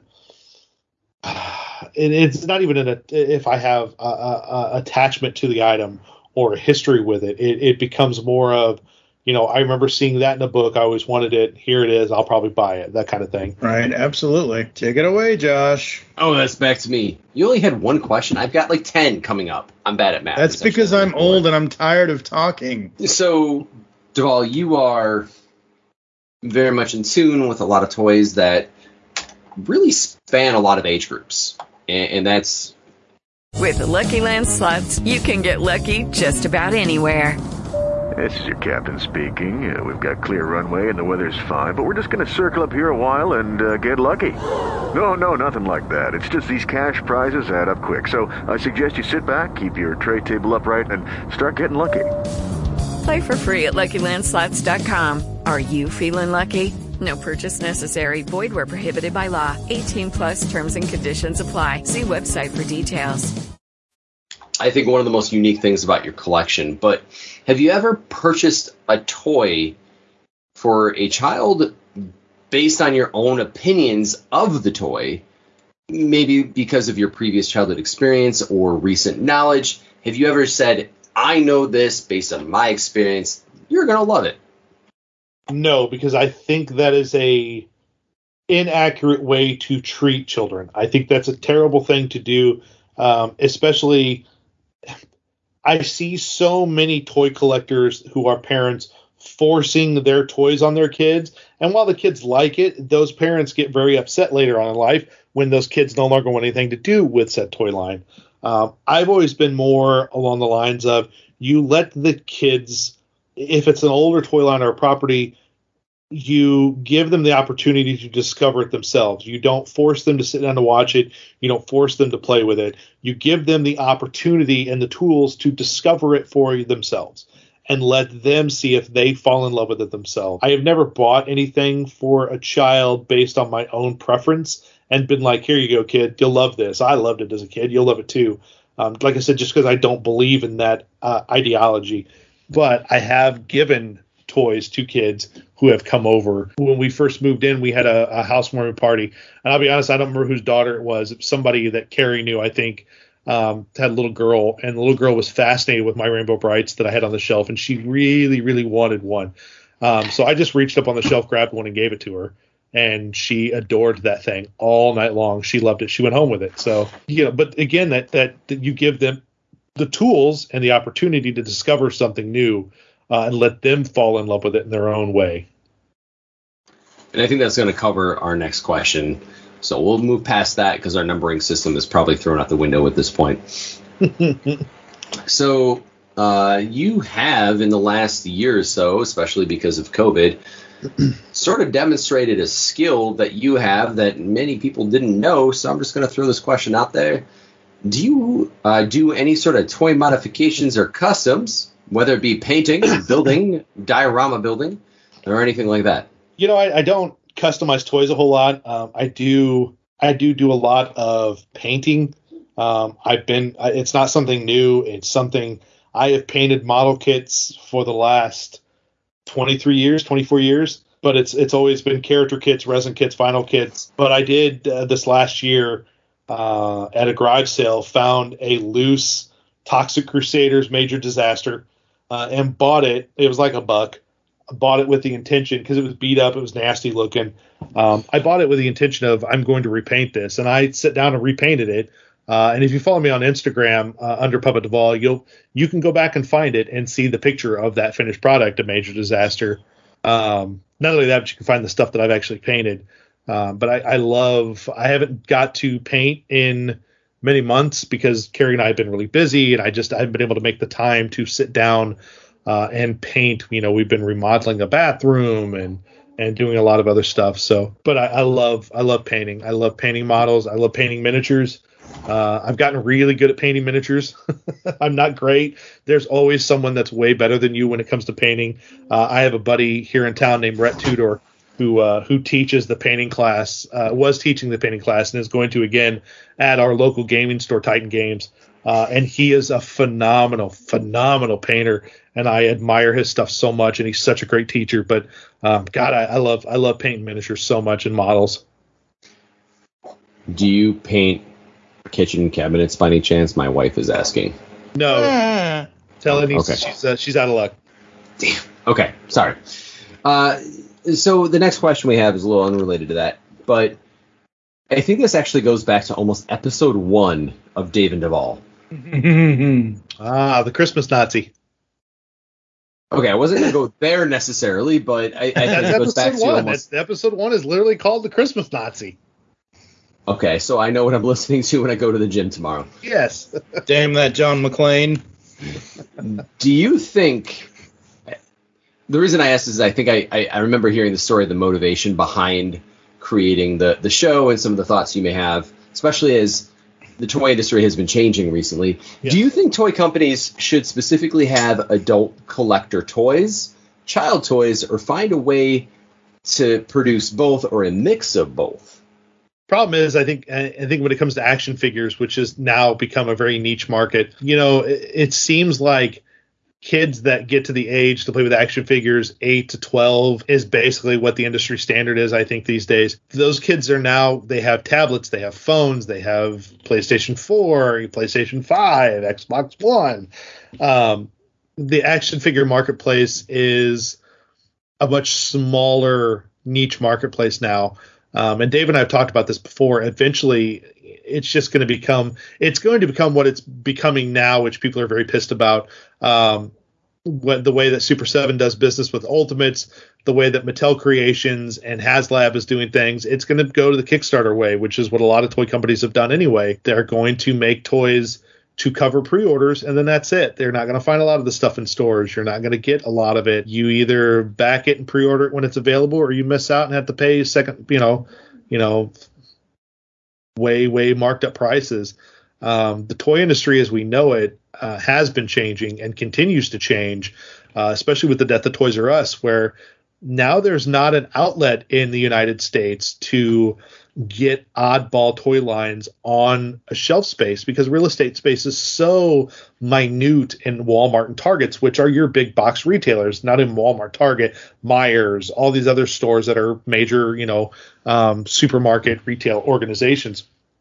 The real estate is so minute and so tiny that there's no way to get uh, really an original brand new toy line on there. So that's why you see in the aisles a lot of it is licensed you know stuff or stuff that's that they know people will buy Masters Universe reissue stuff um you know Ghostbusters you know they just reissued the Kenner Ghostbusters stuff you know because they knew people were going to buy them now there was supposed to be a movie out last year for it but still um but there's there's not there's not space to do what they were able to do at one time which is come up with these original IPs create these toy lines for these original IPs put them in a toy aisle and let people decide if they're good or not. Um so the toy industry eventually, I don't even see really action figure aisles in the toys in, in stores in the next 10 years. Honestly, I, I would see them all going the way of the dodo and most of that stuff being available for pre-order online or uh, much like the NECA shelf in Target being located like back in electronics in one section and it's collector's items. That's, that's where it's going. Yeah. Besides, NECA's stuff is just way too expensive. Well, I mean, but that's that's the problem, and people always point that out. People point that out with the Ultimate stuff too, with Super 7 Mhm. and NECA stuff is way cheaper than Super Seven.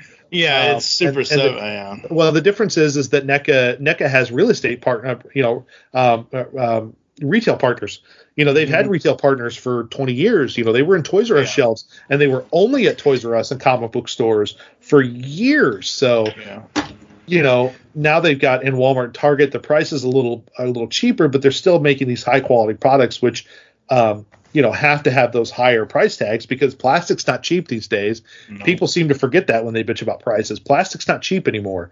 You know, it's it's it's not it's not cheap to make these molds. You know, the molds are where a lot of the cost for the figures come from because metal molds are not cheap to make, and they're even more expensive now than they once were. Um, Super Seven stuff's so expensive because they have no they have no retail partners. Like they're not technically in stores when it comes to their ultimate lines. Yes, the reaction line is in stores, but no one wants to take a chance on the ultimate lines because they've already got NECA stuff in stores. They've already got this other stuff. So Super Seven then has to turn around and go, uh, you know, entirely online real estate, you know, to to do their retail business with pre-orders and that, uh, and that's why those figures are sixty bucks, sixty five bucks. Yeah. And and Super Seven also has that great model that. Okay, let me rephrase that. Super Seven has the unique model. I don't want to say it's Yes. great. Yeah, it's not great, but it's unique. It's unique where they only make what they get orders for. So you do sit on that Yes. pre-order for a while, Yes. six six months to eight months, even a year in some cases. But it's it's the same thing that that uh, Mattel, that Matty Collector, eventually started doing towards the end of their run, where they were just they were just selling. You know, they would sell this many, and then that's it. Like if you missed out, you missed out. Mm-hmm. Yeah, and they're at least saying like, hey, this is the price point we have. If we only make two thousand, we know that's the price point it's going to be. If we make ten thousand, price pay, price point doesn't change. It's still going to be that price, which isn't Right. the worst thing in the world. No, but it's it's just the way. Like I said, it, it seems to me and and to Draper and to many others that that's that's you know that's that's where the industry is going to go. Like they, you know, it's just it's it's inevitable. Like it, it's. I don't think anything's going to stop that oncoming train. It's just going to keep coming. Yeah. Yep, absolutely. And this is why I stick with Funko. And I'm sure Funko will have a shelf life at some point, but until that happens, at least I can get whatever I want from whatever line I want if I want it. And if I don't want it, I don't have to buy it. That's true. All right. Do you have a my parents got rid of my toys story? I do not. The that that never happened because the basement flooded. Um, I mean, so seriously, like Yeah, like yeah. Mother Nature stole pretty much all my toys away. you know, my stepfather never threw out any of my toys. Mhm. As a matter of fact, there was a bunch in the attic, and when I moved out, he actually got up in the attic and was like, "Hey, do you want this stuff?" And I forgot this stuff was up there, and it was like the Robo Force, Robo Controller vehicle, and a bunch of other stuff. And I was like, well, "Hell, shit, yeah, I'll take it." Like, yeah, absolutely. Exactly. Um, I forgot it was up there. I didn't realize it was up there. But uh, never, never had them. You know, they never threw anything away. I had stuff break, Yeah. but you know, never, never threw anything away. Well, the reason why I asked that question, everyone will hear my answer to this question in episode 113 of the podcast, is because I do. And at six years old in 1986, my dad said I was too old for toys. So this whole 8 to 12 range, yeah, no, I don't believe in that. Well, it's not the eight to twelve thing Yeah. isn't like official. It's it's Right, right. It's usually where they they come up with that number. You know. Yeah. Yeah. Huh? Where you? Because they're not yum yums. Ow! Rude host. Rude host. Rude host. Why am I a rude host? Rude host. Why? Why am I a rude host? Rude host? host. Because I don't- because we're looking at K'NEX and not Legos. Rude host. Oh, he's not saying rude host. All right, so we've talked about this the whole episode, but I want a different answer to this because we've already gotten the story of, you know, you're selling your collection and you're doing this and you're doing that. The question actually is Was there ever a moment when you were done with toys? Have you ever considered stopping being a collector or even selling your whole collection? Basically, the answer I want to this is when was the moment when you were like, I need to get rid of everything? Uh, right after, right after Kane County this year. Wow. Um, I had come home with very little. If you watch, I did a haul Mhm. video. Yep. Um, and I didn't really come home with a whole lot. You know, some, um, you know, some talking dolls, stuff like that. But it was trying to figure out where to put these things Mm-hmm. that and they sit on the floor forever until I finally started to rearrange. And as I rearranged, I thought, I, I literally there's no more room for anything. Like I literally cannot put anything else down here. It is full. Um, my Little Mermaid room had be, has basically become a catch-all. Like there's shelves in there. There's all this stuff. Like I, I literally I have no more room. And it was after that show when I looked around and I thought, I need to sell all this. Like it's all going to go, you know. And then and, and I thought about it, thought about it, let it sit for a while. And every time I'd go back to think about it, and think about getting rid of it or go down there and imagine the basement empty. Normally, I feel like most people would get this pit in the feeling of their stomach, like, "Oh God, why are you thinking this? You can't sell it. This Mhm. is crazy." I never, I still to this day don't have that feeling. You know, I sold the Ghost Command playset, um, which is a pivotal piece for any collection. Uh, Mhm. It took me five and a half years to find one, Right. and I sold it. And I honestly, I look at his pictures and I'm so ecstatic and happy that it's so well loved and and it you know um, they they adore it. Um, I don't have any regrets. Like even to this point, like doing all of this, you know, taking all these pictures and getting everything kind of packed up for this auction. I, I don't. I really I, like. I still to this date, I'm like I have no. I don't have that feeling. I not. I don't look at it and go, oh, I'm- I shouldn't be doing this. I go, I need to be doing more. Yeah. Yeah, I mean, this is the same thing with me when I stopped, and people will hear this in episode 113. When I stopped, when I had to sell my stuff in 2011, and I had a minuscule collection at best, and I, you know, got maybe two, three hundred bucks for it. But I'm like, okay, I'm, I'm okay. I'm, I don't need this stuff anymore. I need to move on, and, and you know, as I mentioned earlier with SDCC, I might have mentioned that off air. I don't remember at this point because we've been recording. But it's one of those things where in 2012 I spent six hours on a podcast live reacting to every every major announcement SDCC did, and I enjoyed whatever toys that were shown off or announced or whatever. But I still had no compunction to get them, kind of Right. like I didn't need them, kind of thing. And it wasn't until like wasn't until 2016 2017 when i saw wwe 2k stone cold steve austin pop and batgirl 66 pop i'm like ooh funko hi you know, and it's it's it's interesting um, that you know I talk about not having that feeling. Um, Mhm. I I think the people around me in my circle were more concerned um, about me selling my collection than about you know than, than I was. I, You know, Mm. a lot of the concern was, um, you know, my my wife Carrie, love God bless her, love her. Um, she had more of a problem with me selling because we went down there to sort it, and Mhm. she she got close to hyperventilating because she was like, "Oh my god, I can't believe you're doing that!" Like not not like like excitedly, but like, "Oh my god, are you sure that you want to do this?" yeah yeah Um, you know, and both her and Dave, um, both were worried about my mental health and if I was Mhm. having if I was having a midlife crisis because I'm at that age. Um, And I kept, you know, I assured them both. I'm like, I'm really fine. Like, I am not having a midlife crisis. I am not contemplating. You know, I don't have suicidal tendencies. That was something else because people were telling Dave, you know, you know, you should you should check on him because when people do something like this, they usually kill themselves. And I'm like, I trust me. I'm like, I am not, I'm not dying. I don't have suicidal thoughts. I literally have just got to the point with the collection where it's like, it is It's- so much stuff. it's And so I- and and overwhelming it's- yeah And at the end of the day, while it's got nostalgic properties to it, while it is valuable to some, at the end of the day, it's just stuff. Like they're just toys, they're just stuffed animals, they're just board games. Like hmm. a lot of that stuff could always be replaced. Um, And I can keep the stuff that I want to keep, but at the end of the Yeah. day, it's just stuff, and I really I don't need that much stuff. Yeah, and like you said in the video, and again as I mentioned earlier in the in the podcast, that I will link the the the toy walkthrough video with Danny. I'm also going to put up my lovely comparison photos from when the time both of y'all, y'all dumbasses, made me cry in 2011 and made me cry in 2021, bastards. uh, but it's one of those things where, like you said earlier, even though you're selling your entire collection, you're still keeping certain key pieces that you want. You're you're not leaving the toy. You're still a toy collector.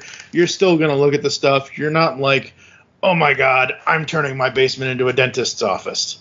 Like you're not No, doing exactly. anything major, major, major. And yes, you're right. As far as mental health goes, when someone makes a decision like this, it's because, like I said, your collection, like when when we had Dave on, and and Dave said this on his episode. Again, I will link that in the show notes. You know, you're his power of attorney, wha- whatever. Like if something happens to him, you're going to be responsible for his thing. And and both of y'all's collections even danny's collection even josh's collection even though it's only one or two rooms for josh they're so massively huge that it mentally it breaks you down to think about whether i should sell it or not. Does it still give me joy? Does it still and i'm sure it does still give you joy but it's one of those things like i'm saying there's too much of it and there's uh, there's usually so much of a good thing that you're like oh crap i need to do something well, about and, this and people people commented on Danny's video. Um, you know, Mhm. I, I I I strategically, along with Danny, we talked about this a lot, but I, I strategically like knew I was going to make this announcement of my retirement on Mhm. our YouTube, and I knew that something had to be done with Danny because Danny and I started this journey together online. Absolutely. And I knew that I knew that it kind of had to end that way to a degree. Like it, it's not ending ending right. Right, right. That was like, but I also knew using Danny um, and allowing him to come in film this this haul video buy stuff would help me get the word out even more about this toy sale. Um, so I, I knew going into it like I'm like this this is strategically this is the best way to do this. Like um, everybody gets something out of it and everybody gets you know gets something they need out of it. So absolutely. And it it frees up your basement to do whatever you want to do with it. Yes which eventually that'll be revealed. It's going to be god it's probably going to be january february before i i finish that video because i am documenting as i go through. Personally i'm kind of like filming short little segments. Like i'm not documenting the whole thing because that's that's just it's too much. it's too much to document and it's just me down there usually. So i'll usually turn the camera on. I'll shut alexa off because i don't want any music playing because i don't want youtube to be like hey uh, but i'll flip the camera around on the phone and talk for a couple minutes and kind of show the progress and talk about what's been going on. And um, so that there will be a video of that and then the ultimate reveal of what will be done with part of the space down there. Very cool. Very cool. I think it was interesting for me watching because you and I have done a couple toy deals here and there, and it's always fun looking at your collection, and being like, "Oh, I remember selling that to Duvall. Yes, that was yeah, a yeah, thing." yeah. Um, and and still at, the same rate, you know, I was I was really happy that you gave some of that stuff a good home, and I, I think it'll still continue to find another good home somewhere else. It's, an, and, and it's another chapter. That's, that's kind of my, my thought with it is that the collection has become so massive that it's it's become time to let others enjoy Mhm. the collection, enjoy their own pieces or portions of that collection. So especially if it's something that they have been just after and they're looking for the best example of it, which a lot of the stuff you have yes, is very, very well taken care of and complete and looks fantastic. So someone's gonna be very, very lucky uh, when they pick up that stuff. yeah, yeah being a toy collector is like a never ending story. When you're done there's always a next chapter. What is something that does not have a toy of it you'd love to have in toy form? I don't know if there's anything particular that ever that never got a toy because I think most of the stuff that I had wanted, Mhm. um, whether it be the the animated Beetlejuice series or the the the original '87 Masters of the Universe film, the live action one, Mhm. we've gotten toys for all that stuff now. that william stout Like- like- collection is like- amazing Yeah, like we've got the William Stout collection. We've gotten an animated Beetlejuice figure. Like, there's not really anything left out there that I go, oh, I wish they would have made something with toys of that because it's pretty much everything at this point, thanks to a lot of these companies, uh, that was super popular. Labyrinth or, you know, Dark Crystal, stuff like that. They've all had toys made out of them. hmm What is a toy that you love to have scaled up and functional for real people? So the basic genesis of this question is over on the pull bag I ask what is one comic item you'd love to have in the real world, like Green Lantern's ring or Batman's batarang, that kind of thing. Probably um I don't know. It's not necessarily a vehicle or anything, but I, I'd want a like a life size scaled up Galoob Inspector Gadget, just because that's one of my all time favorite toys. Um, and I think a life size version of that with like the helicopter and that you could pop in and out and stuff like that. I think that'd be cool. I, I could totally see you having a life size costume you could put on that duplicates all of those features. uh, but you see, I'm, I'm not a cosplayer though, so it just it would never. I'm not. Like I've never I, have never had any desire to go down that road. But yeah, it, it'd not, be fun not to- even not even as a cosplay though. I think I I could totally see you having a helicopter pop out of your head and just go to Walmart. That'd be fun. That would be fun. Go go Duvall helicopter. and it just kind of pops out, and people just see you slowly floating over Springfield's That's right. skies. All right, we are up to question number 37 in a row. Take it away, Josh. So, Duvall, I, I've met your your spouse, your spouse. My spouse, yes. Your spouse. I, I've met your spouse. I, I have listened to uh, Married to the Collection for several Yes. years. Whatever happened to that? Uh, to interrupt Josh's question, the same thing that happened in Collection Expansion Extravaganza. There was a number of years after a while there that we just didn't go out as much um, because there was no reason to because we couldn't really buy anything because there was no room to put anything. So, uh, Married to the Collection kind of just faded by the wayside because we really we didn't have anything like adventure wise or toy wise to talk about with one another because we hadn't done anything for a while. So. And, and I'll add that Married to the Question, uh, w- or not Married to the Question, excuse me. Oh. Uh, Married to the Collection.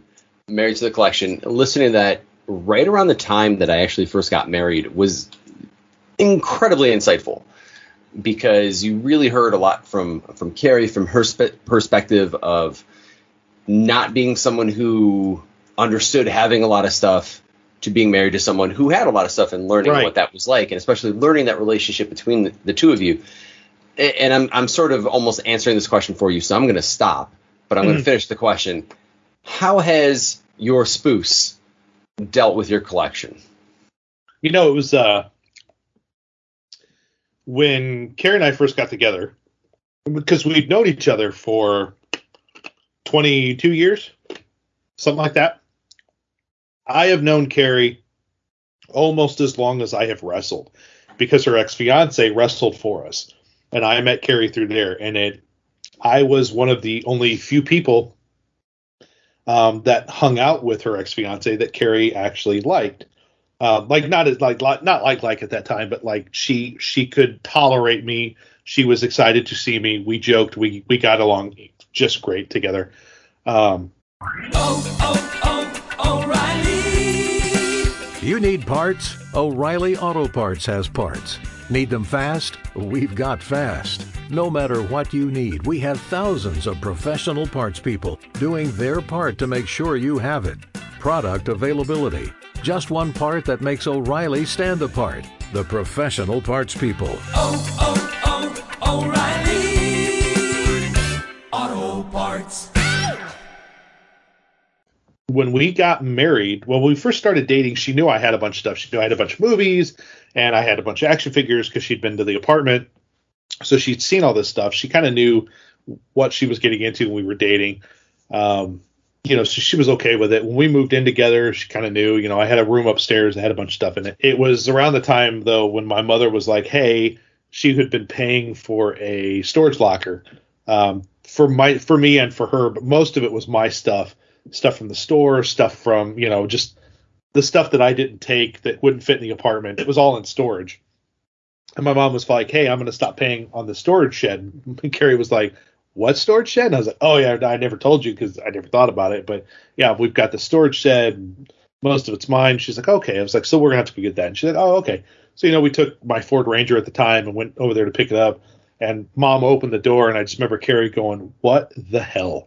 Because it was full. It was a big you know, huge storage shed, and it was full of crap, and it was all my crap. So she she never really understood the collecting aspect of it until we moved into this house that we currently live in, and we were unpacking, and she discovered all of my Muppets and Disney stuff, and she became enamored and just immediately fascinated, and then that started this this journey with her of loving to go out. She she kind of learned what to look for, what to find. So she will look through like comics and stuff and pull stuff out for me too. And so she's she's she's gotten, you know, it started out as it's just stuff you don't need it to. Hey, this is kind of cool. Do you want to get this? You know.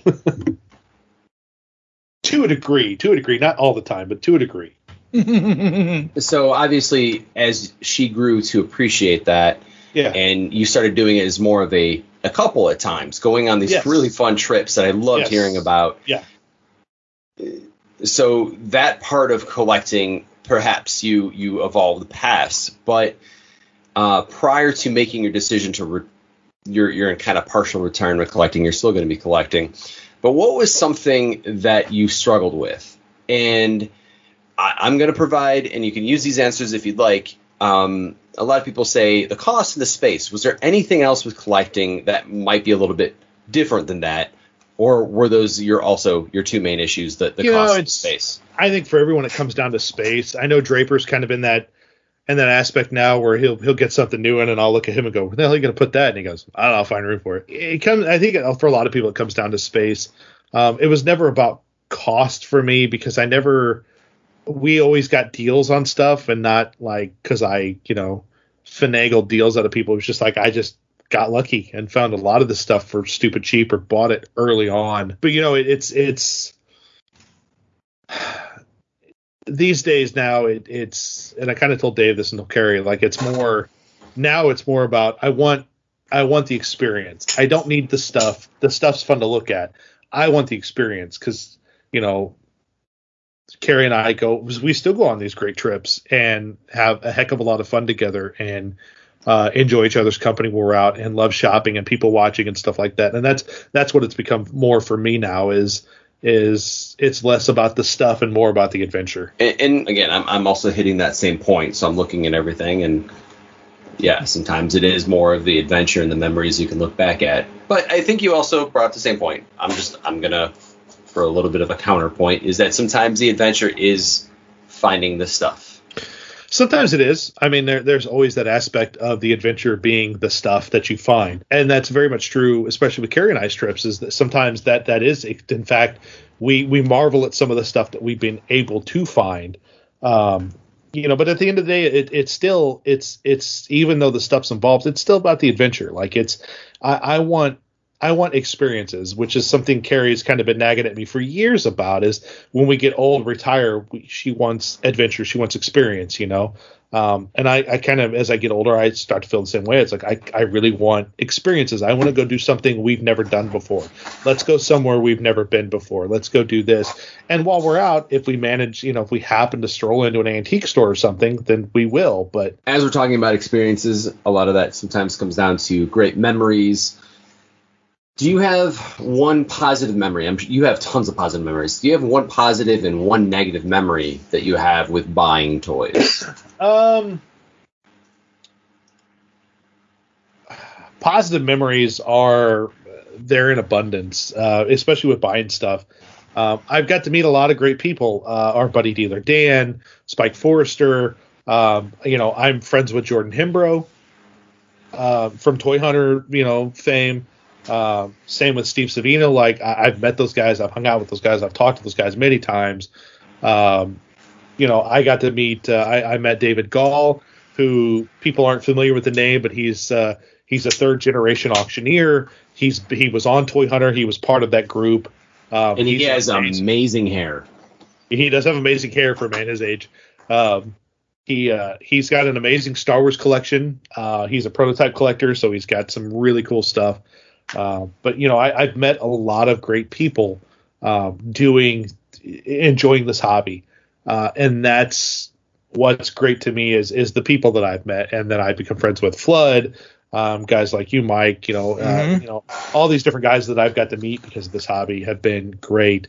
Um, as for the more disappointing aspects of the hobby, I think I think I'd have to go back to a lot of the the auctions that Dave and I have been to together, toy auctions and that, where they just bring out the worst people um, who could bid on any certain items. You know, uh, I've just seen some terrible people at these auctions, and I'm like, dude, I and I would see these guys again at shows and avoid their table because I'm like, I don't want anything to do with these guys because they're garbage. Um, but it, that's kind of the, the the negative aspect of the hobby is you meet a lot of times, especially in toys, more in sports cards and stuff. But uh, um, it, it it brings out all the worst in people. Sports cards are still a Oh. thing. Well, yes, and uh, Carrie's Carrie's motion to me reminded me of a story, but uh, she uh, Carrie, where was that? Was that at a was that at a estate sale? Okay, Carrie and I were at an estate sale in St. Louis, and there was uh, there was a whole bunch of toys we were going after. We were the first people there. We got there. The, the sale didn't start until nine thirty in the morning, and we got there at three o'clock in the morning. Uh, because I was like, well, if we're gonna go for this stuff, we really need to be the first people there. So we went, pulled up. Carrie slept in the car. I went out and sat in the in this driveway, and just this stranger's driveway where this estate sale was happening at freaking you know four in the morning, and just hung out there until the sale. And our buddy dealer Dan showed up. We made some friends. Um, and there was a couple of people, a few people behind us, and we kind of had an idea where the stuff was inside. So as soon as they let us in, um, there was this mad rush, and Carrie got pushed down as Oh, people were no. like, What? yeah, it was it was ridiculous. Like these people that were behind us called in extra people to come help them, and they were like, I I've, I literally saw this one of these dudes leap over a table to snatch up these trays of figures and run out with them, and it was like, holy crap, people! Um, that I- that kind of that uh, I'm gonna cuss here, Mike may beep it out. That kind of shit is the worst of humanity when it comes to this hobby or people like that who will push down a woman to get to toys. Um, and I didn't actually get to see it happen. I saw the aftermath and I wasn't sure what exactly had happened until she later told me she was like, they pushed me down. I was like, what the hell? Did I ever tell you, and, and maybe Mike, I'll leave this up to you. Um, did I ever tell you, Duvall? So you had suggested an estate sale appeared to me a couple years ago. Yes. I don't know if you remember that. Did I ever tell you the result of that estate sale? Vaguely, yes. You told me it was not a great experience. Same thing. Four o'clock in the morning. I, I go and get. Uh, I pull up to the house, and a guy greets me, knocks on my window, and he says, "Congratulations, you're number two. And I said, "What?" And he was signing up everybody who showed up. He just took that responsibility to sign up everybody on a list in the order that they showed up. Right. He wasn't working for the company. He was just the first one there at probably three in the morning. I see him uh, once the employees start showing up at about seven in the morning. Bunch of us are talking in line. We're hanging out, having a good time, getting to know each other. I start finding out that nobody is really going after what I'm going after. I see this first guy in line. He palms a, uh, an undisclosed amount of money to the employee. so the door opens. He is racing past everybody. Like he kind of even shoved me a little bit. Runs down to the basement, gets down there, looks at the table. It was all packaged Star Wars figures. He just says, "I'm taking it all." And the guy, there's already somebody, some, uh, someone standing right next to it, stacks it up and gives it to him, and he just walks away. Yeah, it's But- damn. Estate sales are a weird beast. They're either really, really well done and really well controlled, or just a complete cluster. And most of the ones that Carrie and I've been to, save for one, have been a complete cluster. Uh, which is part of the reason why we really don't go to estate sales anymore because it's just not worth the effort. Um, just because you're you're not so much that you're fighting with people, you're always fighting with people at auctions or at shows, but um, just the the type of people that come out to estate sales just are not worth the hassle and the trouble of going. So if they want to fight other people for it, more power to them. I'm not going to be there for it. Yeah, that's crazy. So, like Josh has done throughout this two hours, I'm going to throw an audible before I ask the next of the last three questions. Tell us the story of Puppet Duvall. Puppet Duvall, for those of you who don't know, that would have been the uh, 66 Batman and the Batmobile.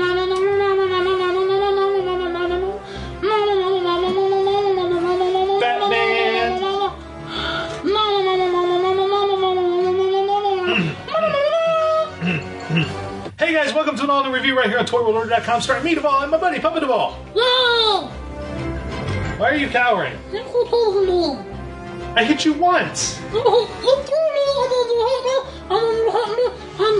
the Bigfoot with the teeth in the gun, and there a bear, and then, um, and then the birds are me. I'm nowhere as mean to you as far as back in time. Got to go back in time. You don't get. We got. We got. back in time where I met you, because you're mean. Where, where, You're? Biff. Who's Biff? Hello. Hello. Think, Duvall. Think. I'm done. Where would you live if you went back in time before you met me? You'd be living with Bigfoot. Yeah, what's worse? Who's the lesser of two evils, me or Bigfoot? Well, you're definitely are the lesser man. over on Toy World Order at the beginning of Toy World Order, even uh, actually as as early as that new toy smell, I used a puppet. I wish Draper was here; he'd be able to tell you who made the puppets, um, the original ones. He he knew the maker, um, and they were just these weird, folksy looking, you know, puppets. Um, big old long arms, big old long legs. They could wrap around you. They were supposed to kind of be these fun little things that wrapped around you that were puppets. Um, I bought him when I was 12 years old in Branson, Missouri. Yeah, they, those go back to the early '80s. I had one growing up. Yeah. Um, so I've I've had the original Puppet of Duvall since I was 13, 12, 13, somewhere around that age. Um, and he has lived with me ever since. And we used him in an episode of that new Toy Smell. We did the Muppet episodes. I thought it'd be funny for me to be a puppet for that episode and for Danny to react to this puppet version of me. so Puppet of Duvall kind of started in that vein. Um, I used him several times uh, when we did Toy World Order originally. BC Direct, who was one of the founders of Toy World Order um, out of California, we were doing this thing with Puppet Duvall where um, he had a crush on BC Direct, so he had a picture of him and all this stuff. And it was, it was just, it was this stupid thing that cracked us up that we thought was funny, and we kind of used him a few times during that. Um, but it wasn't until Danny and I and Dave started working on board the show um, together that Puppet Duvall really became what Puppet Duvall is, and a lot of that has to do with Dave Draper because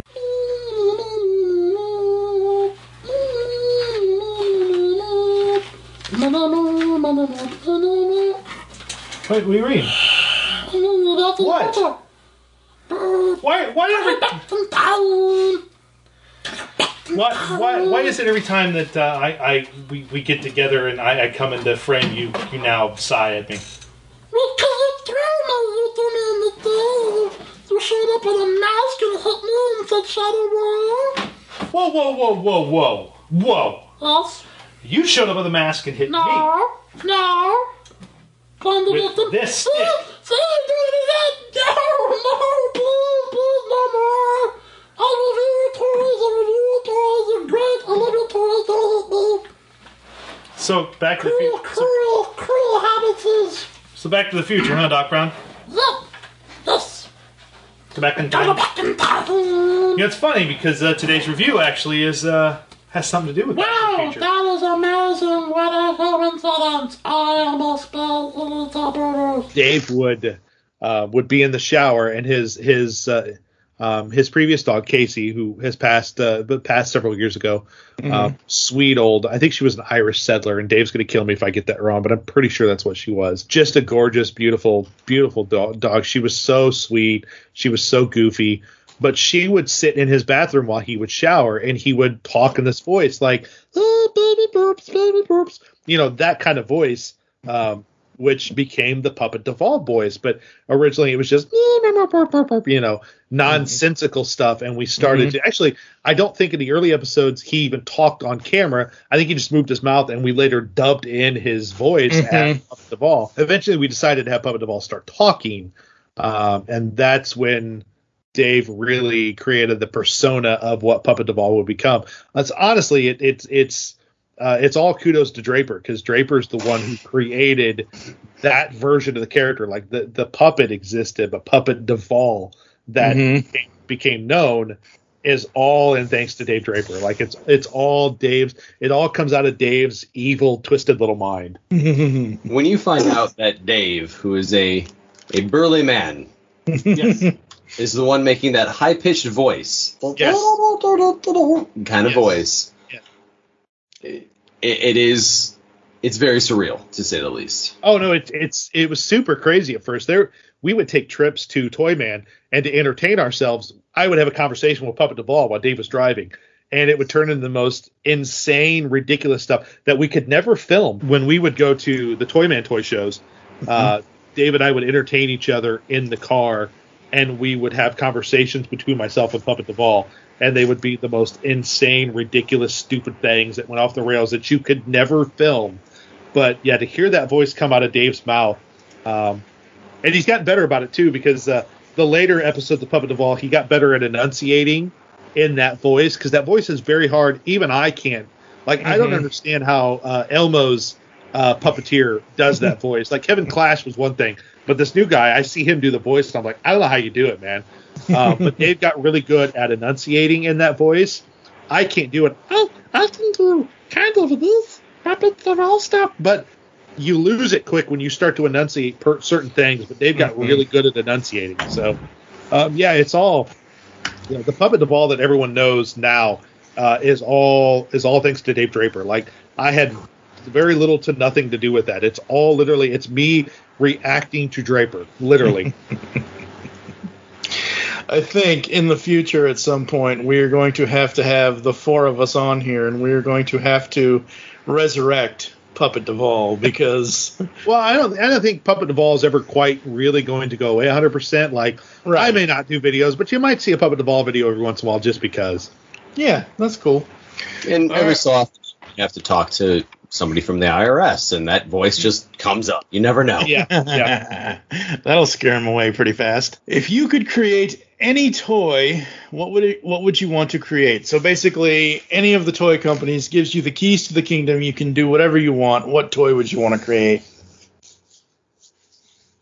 honestly, I, I'm I'm probably going to take a cop out answer here. I wouldn't want to, only only because I know how the toy industry works. I know the the the effort and the pain and sacrifice that goes into making a lot of these toy lines, and I am a lazy son of a bitch, and I don't want anything to do with it.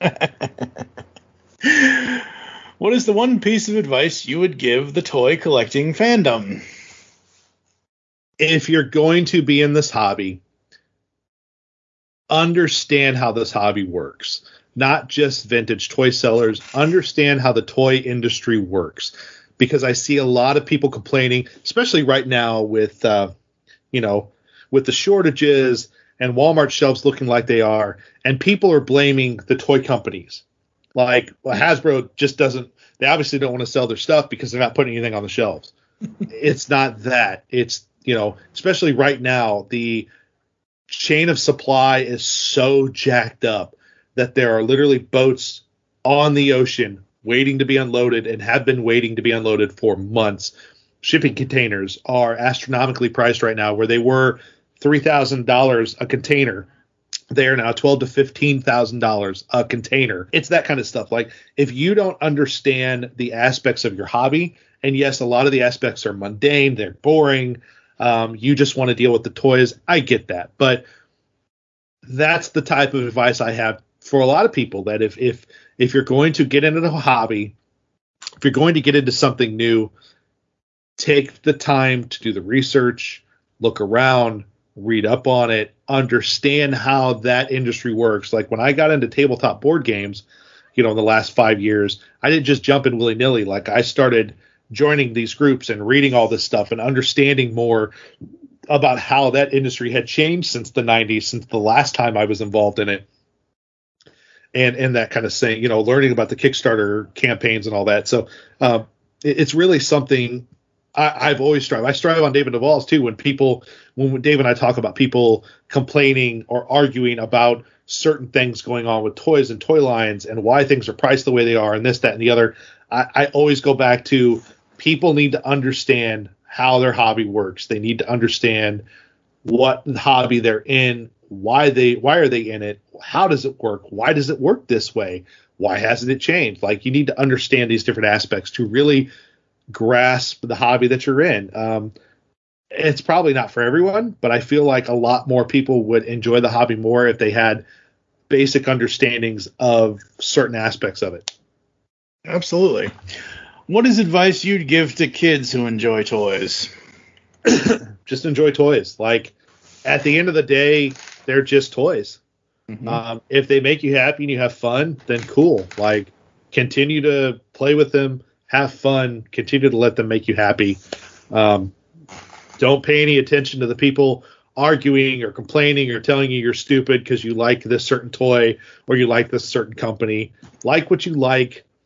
The people that are hating, just let people like what they like. Let people enjoy a thing. Don't piss all over something just because you have a, a, a bad response to it or are angered by something. Like, just let somebody enjoy a thing. Like, why do you have to take the time out of your day to shit on somebody's thing? Just enjoy a thing. If you enjoy that thing, awesome. If I don't enjoy that thing, I'm glad you enjoy it. That's cool. And we can always find something else that we both enjoy. That's right. All right, folks, we're going to take another quick ad break, and now we're going to come back and get some final thoughts and and close it out right after this. Kid. Yes. Shut up. Beyond the Night is the GCRN's latest review podcast. We are covering everything in the Knight Rider television universe, from the classic 80s TV series to the 1991 reunion film. Team Knight Rider, ugh, and the 2008 relaunch series as well. So join TFG and Mike and Dion the Music Man as they go in depth and Beyond the Night only on Geekcast Radio Network. You can find Beyond the Night in iTunes and on www.geekcastradio.com. Kid. Yes, Michael. Just keep driving. Hello, geeks and geekettes! Looking for a podcast that covers a vast array of topics? Then check out Altered Geek Unleashed, where we discuss our thoughts on this week's geeky news, tech, gaming, television shows, movies, cartoons, comics, and more. So, get altered, get geeky with the Altered Geeks. Every Friday on the Geekcast Radio Network.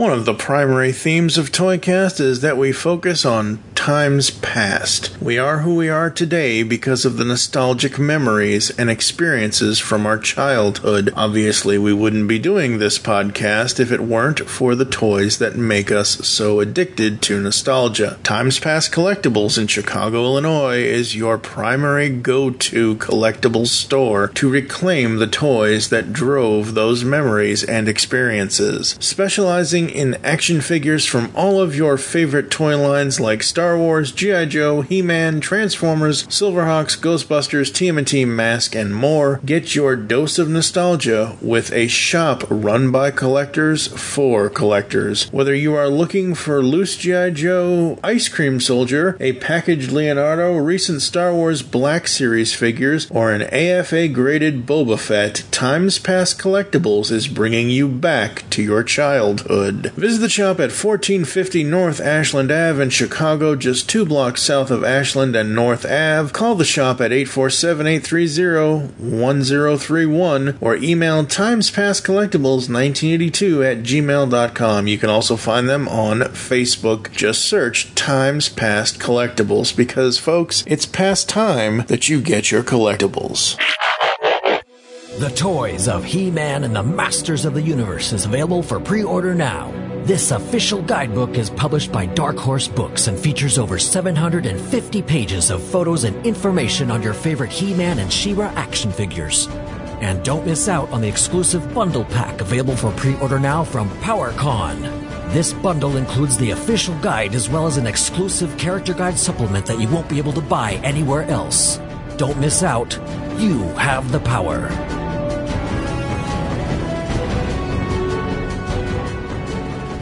Because the world needs another movie podcast. The Geekcast Radio Network presents for your listening pleasure the Cinema Geek. Hosted by Amanda, Kevin, Matt, and Dan. Each week we dive headfirst in the landscape of movies as we discuss movie news, play movie games, go in depth on reviews. And even have a top 10 countdown or two. Also, don't miss our director retrospective series, where we review noted directors' movies film by film. Bottom line is, if you love movies and love podcasts, you need to experience the Cinema Geeks. You can find us on iTunes, Blog Talk Radio, or GeekCastRadio.com. On the Simplistic Reviews podcast, we talk movies.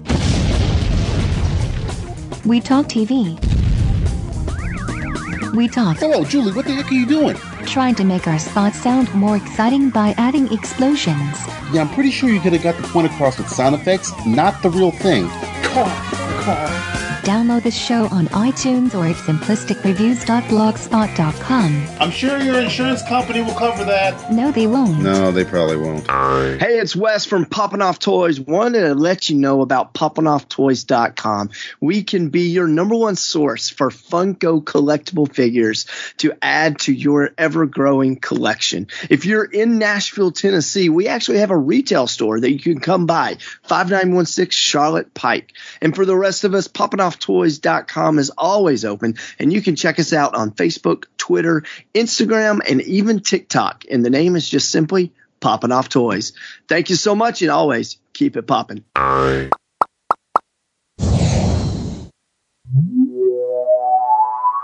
All right, we are back here on Toycast. This is episode 111. I have no idea what we're doing for episode 112 because uh, somebody sunk the Waterworld toys for a couple of months. But anyway, There was uh, a hurricane that came, through, like literally, there was a hurricane that did. Yes, yes. We'll get to that. Yes, yes, we will eventually down the line. So next episode's probably going to be a display case. But Mr. Duvall, thank you for taking the time to join us. It is always so fun to podcast with you. I remember, I think it was one. Uh, I don't know. You were on one of the earlier earlier episodes of Toycast way back when, seven years ago. I think we did the Men of Steel, where we were trying to talk about Superman toys in episode 78, and we ended up talking about anything else Right. because there wasn't really much to talk about Superman action figures. boy. Any final thoughts from you, Josh, before I run through the outro? So I, I know this is obviously not a goodbye to Duvall by any means. Duvall will be around. Duvall, you're still keeping the Dave and Duvall podcast for quite some time. Oh yeah, no, the podcast is that was something Dave and I talked about when I when I told him, you know, because Dave and I talked about all this stuff before I even made an announcement of, of any Yeah. of it. Um, but I had talked to Dave and I was like, you know, I, I'm, I'm I don't want to do videos anymore. I kind of want to just step away. Um, I kind of want to fade out into the you know into the sunset. Um, but the podcasts I said are going to continue, you know, Yeah. um, continue period until probably one of us dies. Honestly, So Um, so this isn't goodbye by any means. no, no, no, no, no. You can still hear Dave and I every every week on David Duvall's Toys and Collectibles on Toy World Order.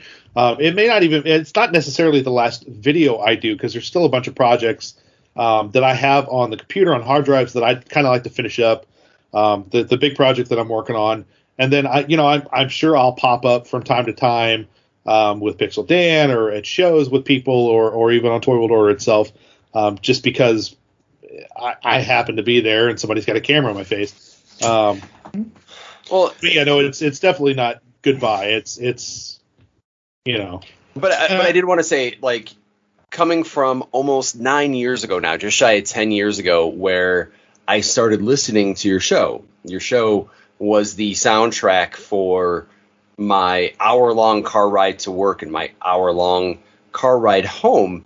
To go from listening to you and then awkwardly meeting you at a Kane County, and then yes. Wait, wait, wait. You can't skip over that. What do you mean awkwardly meeting him? it was actually more Dave than, than Duvall, to be honest. That was so. There's Dave, Duvall, Danny. There's a lot of D names, Mhm. and of course, I go and meet him. And I will be honest, I thought Duvall's first name was Duvall for the longest time. So I go up and I introduce myself, and I, you know, I saw them at, at my first Kane County, and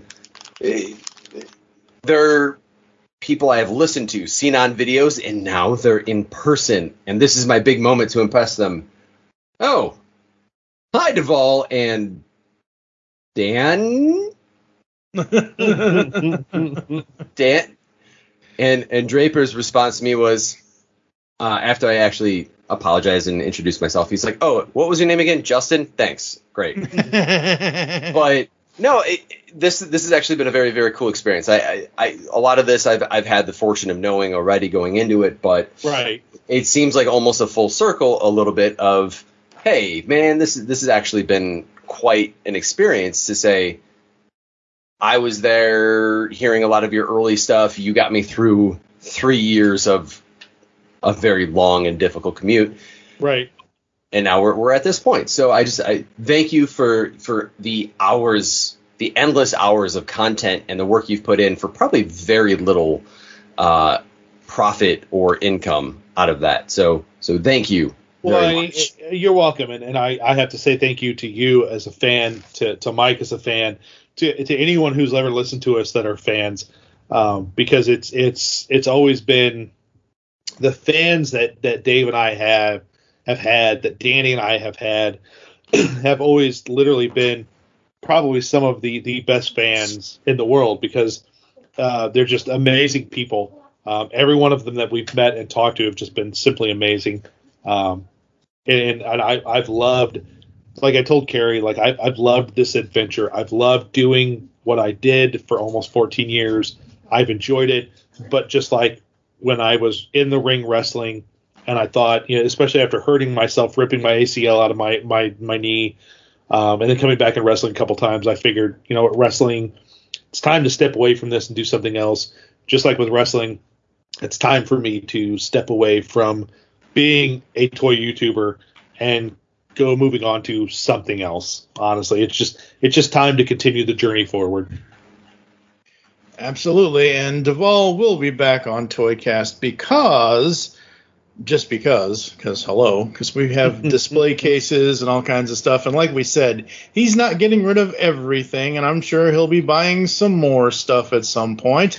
Yeah, but you know it's it's it's strange though that the, the the pile of stuff that I'm keeping looks really big, but it's because I've got it in. I've I've been using these paper boxes we get from Mhm. work that are, you know, they they hold ten reams of papers. They're big boxes. Mhm. Well, I've got those loaded up with a bunch of stuff, and they're stacked up against the wall. And you look at it and go, "Man, that's a lot of shit." And I go, "Actually, it's not," because you look at it and go, "Well, those two boxes all have modern transformers in them, and that's like one shelf worth." So it's really not a lot of stuff. Yeah, no, it's not. And uh, the reason why I will never ever get rid of Duvall, and it was only a scheduling conflict that Duvall did not appear with Dave on episode 100 because the, my plan was to have you both on the same clip. Yes, yeah. But anyway, Let's be uh, fair, that would have been a five hour episode. Yeah. In of it, in of, of itself, yes, that would have been the longest podcast because at this point that would have been ten hours. So I believe it was our second or third GCRN award show that uh, Toy World Order won for podcast or YouTube or whatever. And I love that you still have that banner up. Oh yeah, absolutely. Uh, that was that was fun because uh, I remember I remember winning that. I remember so many people on your forums were like, "Who the hell are these guys and why did they win?" And it's literally because we told everyone to that that listened to us and that watched us go vote for us, and they did. Everybody went and voted for us. Hey guys, Duvall here from ToyWorldOrder.com. You know, recently we won an amazing award. We won the Geekcast Radio Network's uh, best uh, favorite YouTube series. Uh, and it was a fan based thing, and the fans really came out and voted for us as best YouTube series. So, uh, thank you to all the fans. It was a great award. We were super honored.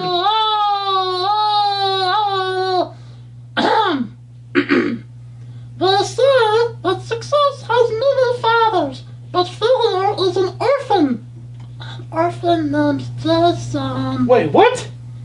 I would like to Wait, what do you got? What do you give me? This? it's Give me this. What is this? It's my list.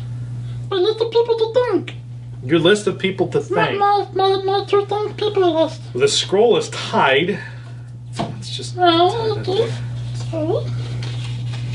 Oh my god. Really? Your part of success has many fathers that do not understand. Thank you for blocking my lights. Holy crap! Is the paper too difficult for you to manage? You stop. It goes all the way to the floor. Me thank list Me thank list.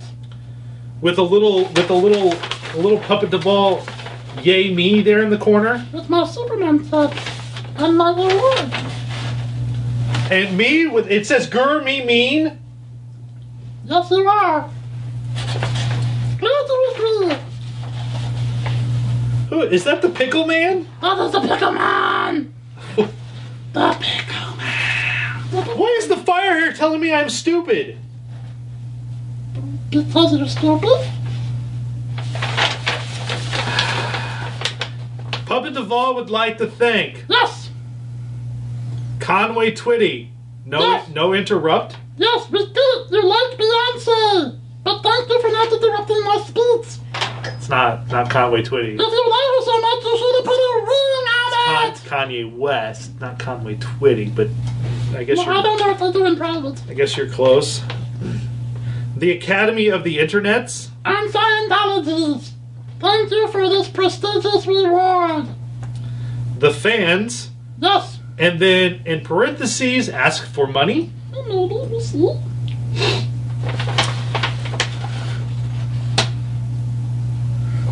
What is Der Der Dides? There do das.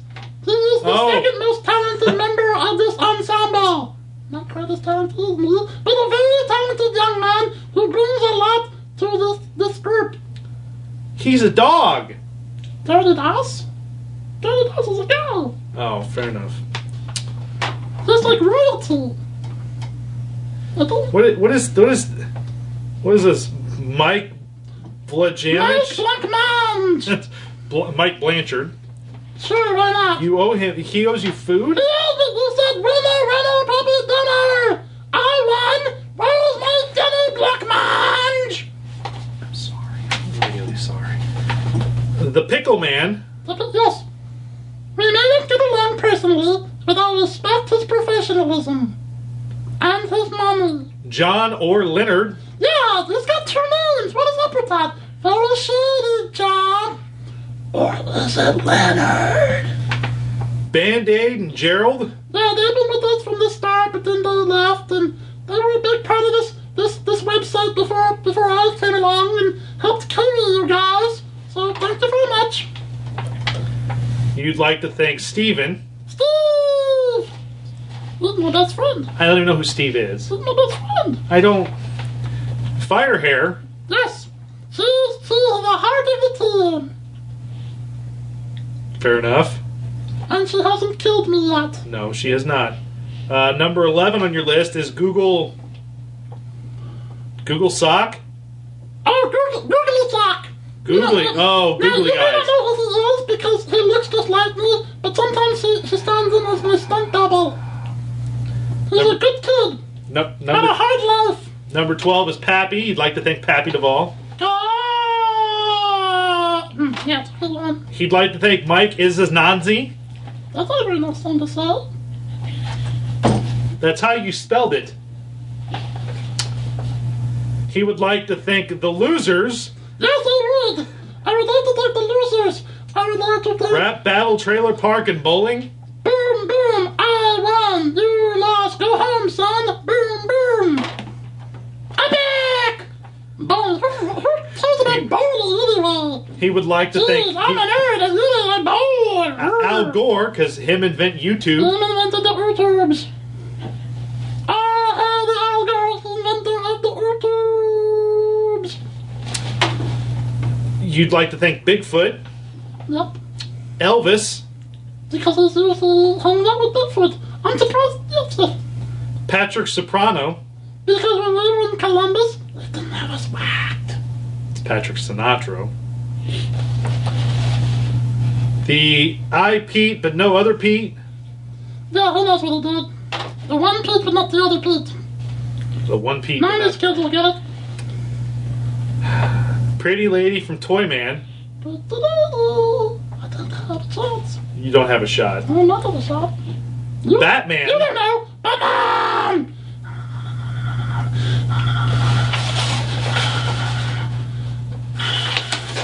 There's the pickle man with his pick, pickle money. Um, apparently, Puppet Duvall with a cape fighting the Incredible Hulk. Yeah, with an epic fight. Uh, you riding on top of a dinosaur with me saying stop having fun and apparently farting. No, those are Or is the that grass? Those things lines around their buttocks. Got 'em. Cheese. Mmm, cheese. Uh, Take note, black man, they like cheese. And then apparently you and Bigfoot throwing poop at me. Could be there, could be there. Uh, and then uh, you, a bunch of flags, me, Bigfoot, and Pickle Man, and then it says games and Six kids. flags. Oh, Six Flags. Yes, they're Oh, because there are six flags there. You. There's a lot of names on this list. There are a lot of names on the list. A lot of people helped us get where we are. Number 128 is Russell K. Because he starts every kiss. That's that's every kiss begins with never mind. Robert Hardefil, R.J. Smith, Rafael Padilla, Quincy Elementary, Watson MD. I I'm not reading this list anymore. I'm not. Matt Booze with a ghost that says boo. At least you got Matt Boo's name right. Oh, yeah. Be very rude for Mr. Thompson to let his name wrong. You think kaboom, Nerdinator. Yep. You think John Solo, and he's got He's got his little Undertaker hat on and scary bats flying all around and he's asking to feel because John Solo apparently likes Depression and Darkness. No, because he's, he's the guy from Phantasm. Gary Godso, No, David Williams, sure him. David Praying Mantis Gilman, Yep, him. Chris Creepo, me, Oh, Monk! Monk! Monk, yes, yes, Count Brian Orlac, No, He was a vampire. Yes. Andrew Mortimer, who is apparently a foreign devil, Yes! Benjamin Scott Spencer, Bo Clay, Bob Gilmer. Some of these names you got right. Bob Thorne, I'm very impressed.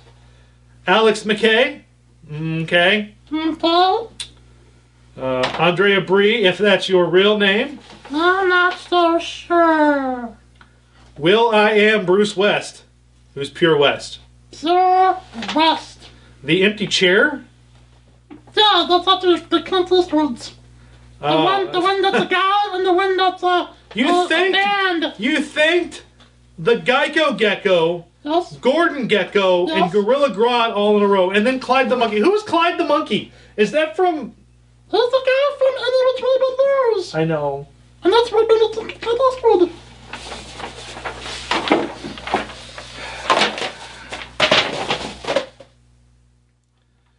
Gang, thank you very much for voting us Best YouTube Series and Geekcast Radio Network's second annual award. we Um, appreciate it very much. um, thank you from the bottom of my heart. What? You, you, you, you forgot a name. I forgot a name. I saved the best for last. You, my friend, the best for last. Oh, is it really on there? Yes, you missed it too, Donald. You did.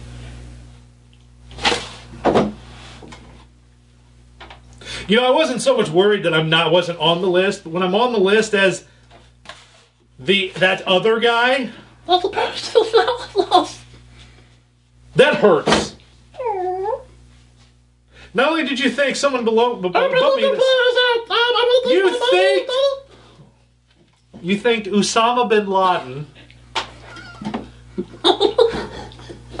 and then you thanked that guy, Oh, and then you thanked the me. big fat guy who hangs around and Oh, but then he's you always like, Alex, Alex, zoom, zoom, zoom, zoom. G.I. Joe is there. Derp, derp, derp. I have a dog. Nobody will ever love me. I will die alone in the gutter with my Star Wars toys. Zoom, zoom, zoom, zoom. And then there's the, the other guy. I guess I should be. I guess I should be grateful, but I don't know what to feel at this point, gang. Thank you very much for voting us best YouTube series. We appreciate it. And here's to another year of ridiculousness because that is what happens here. As you can see, my friends. I'm gonna go burn.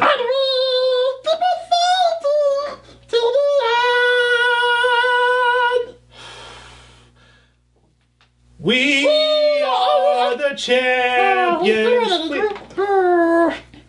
Now I don't want to do it anymore. Thanks, guys. Thank We you. appreciate it. We love you. You thanked Osama bin Laden before you thanked me. Unreal.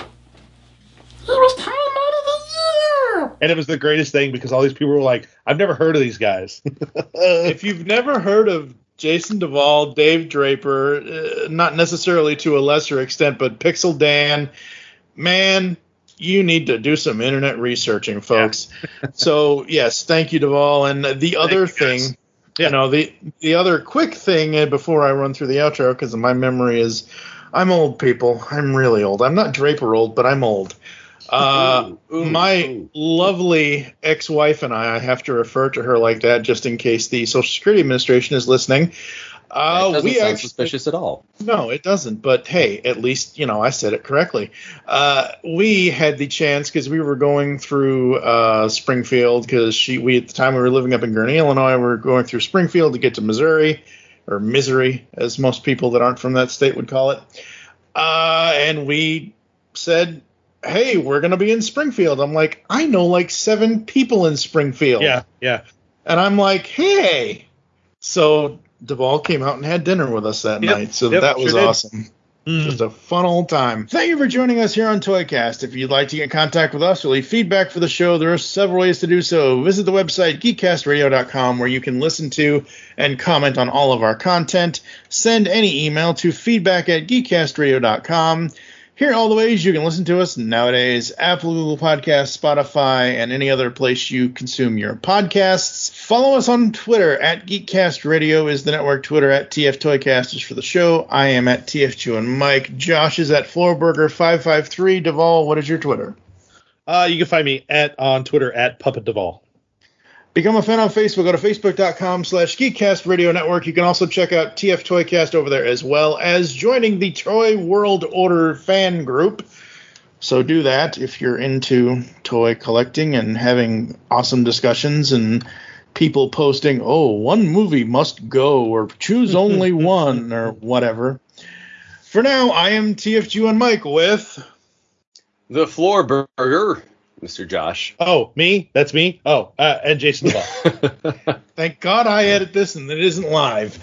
Join us next time when we will be talking more toys here on Toycast. Hey, you two, knock it off! Orko, what are you doing here? Trying to sleep. Orko, you've been asleep in the back seat all this time? Yeah, I hope I didn't miss anything exciting. The definitive story of Duvall. The Duvall affinitive? Uh, I think I like mine better. I, I, fine. Uh, a digestive. Josh has got a Green Day in his pants. Oh no! You know, I actually had to come up with when when we'll be talking more toys here on Toycast because I ended up stealing "Keep Playing with Your Toys" for like three episodes. No. I'm like, I gotta come up with something else. That's funny. See you later. Bye bye.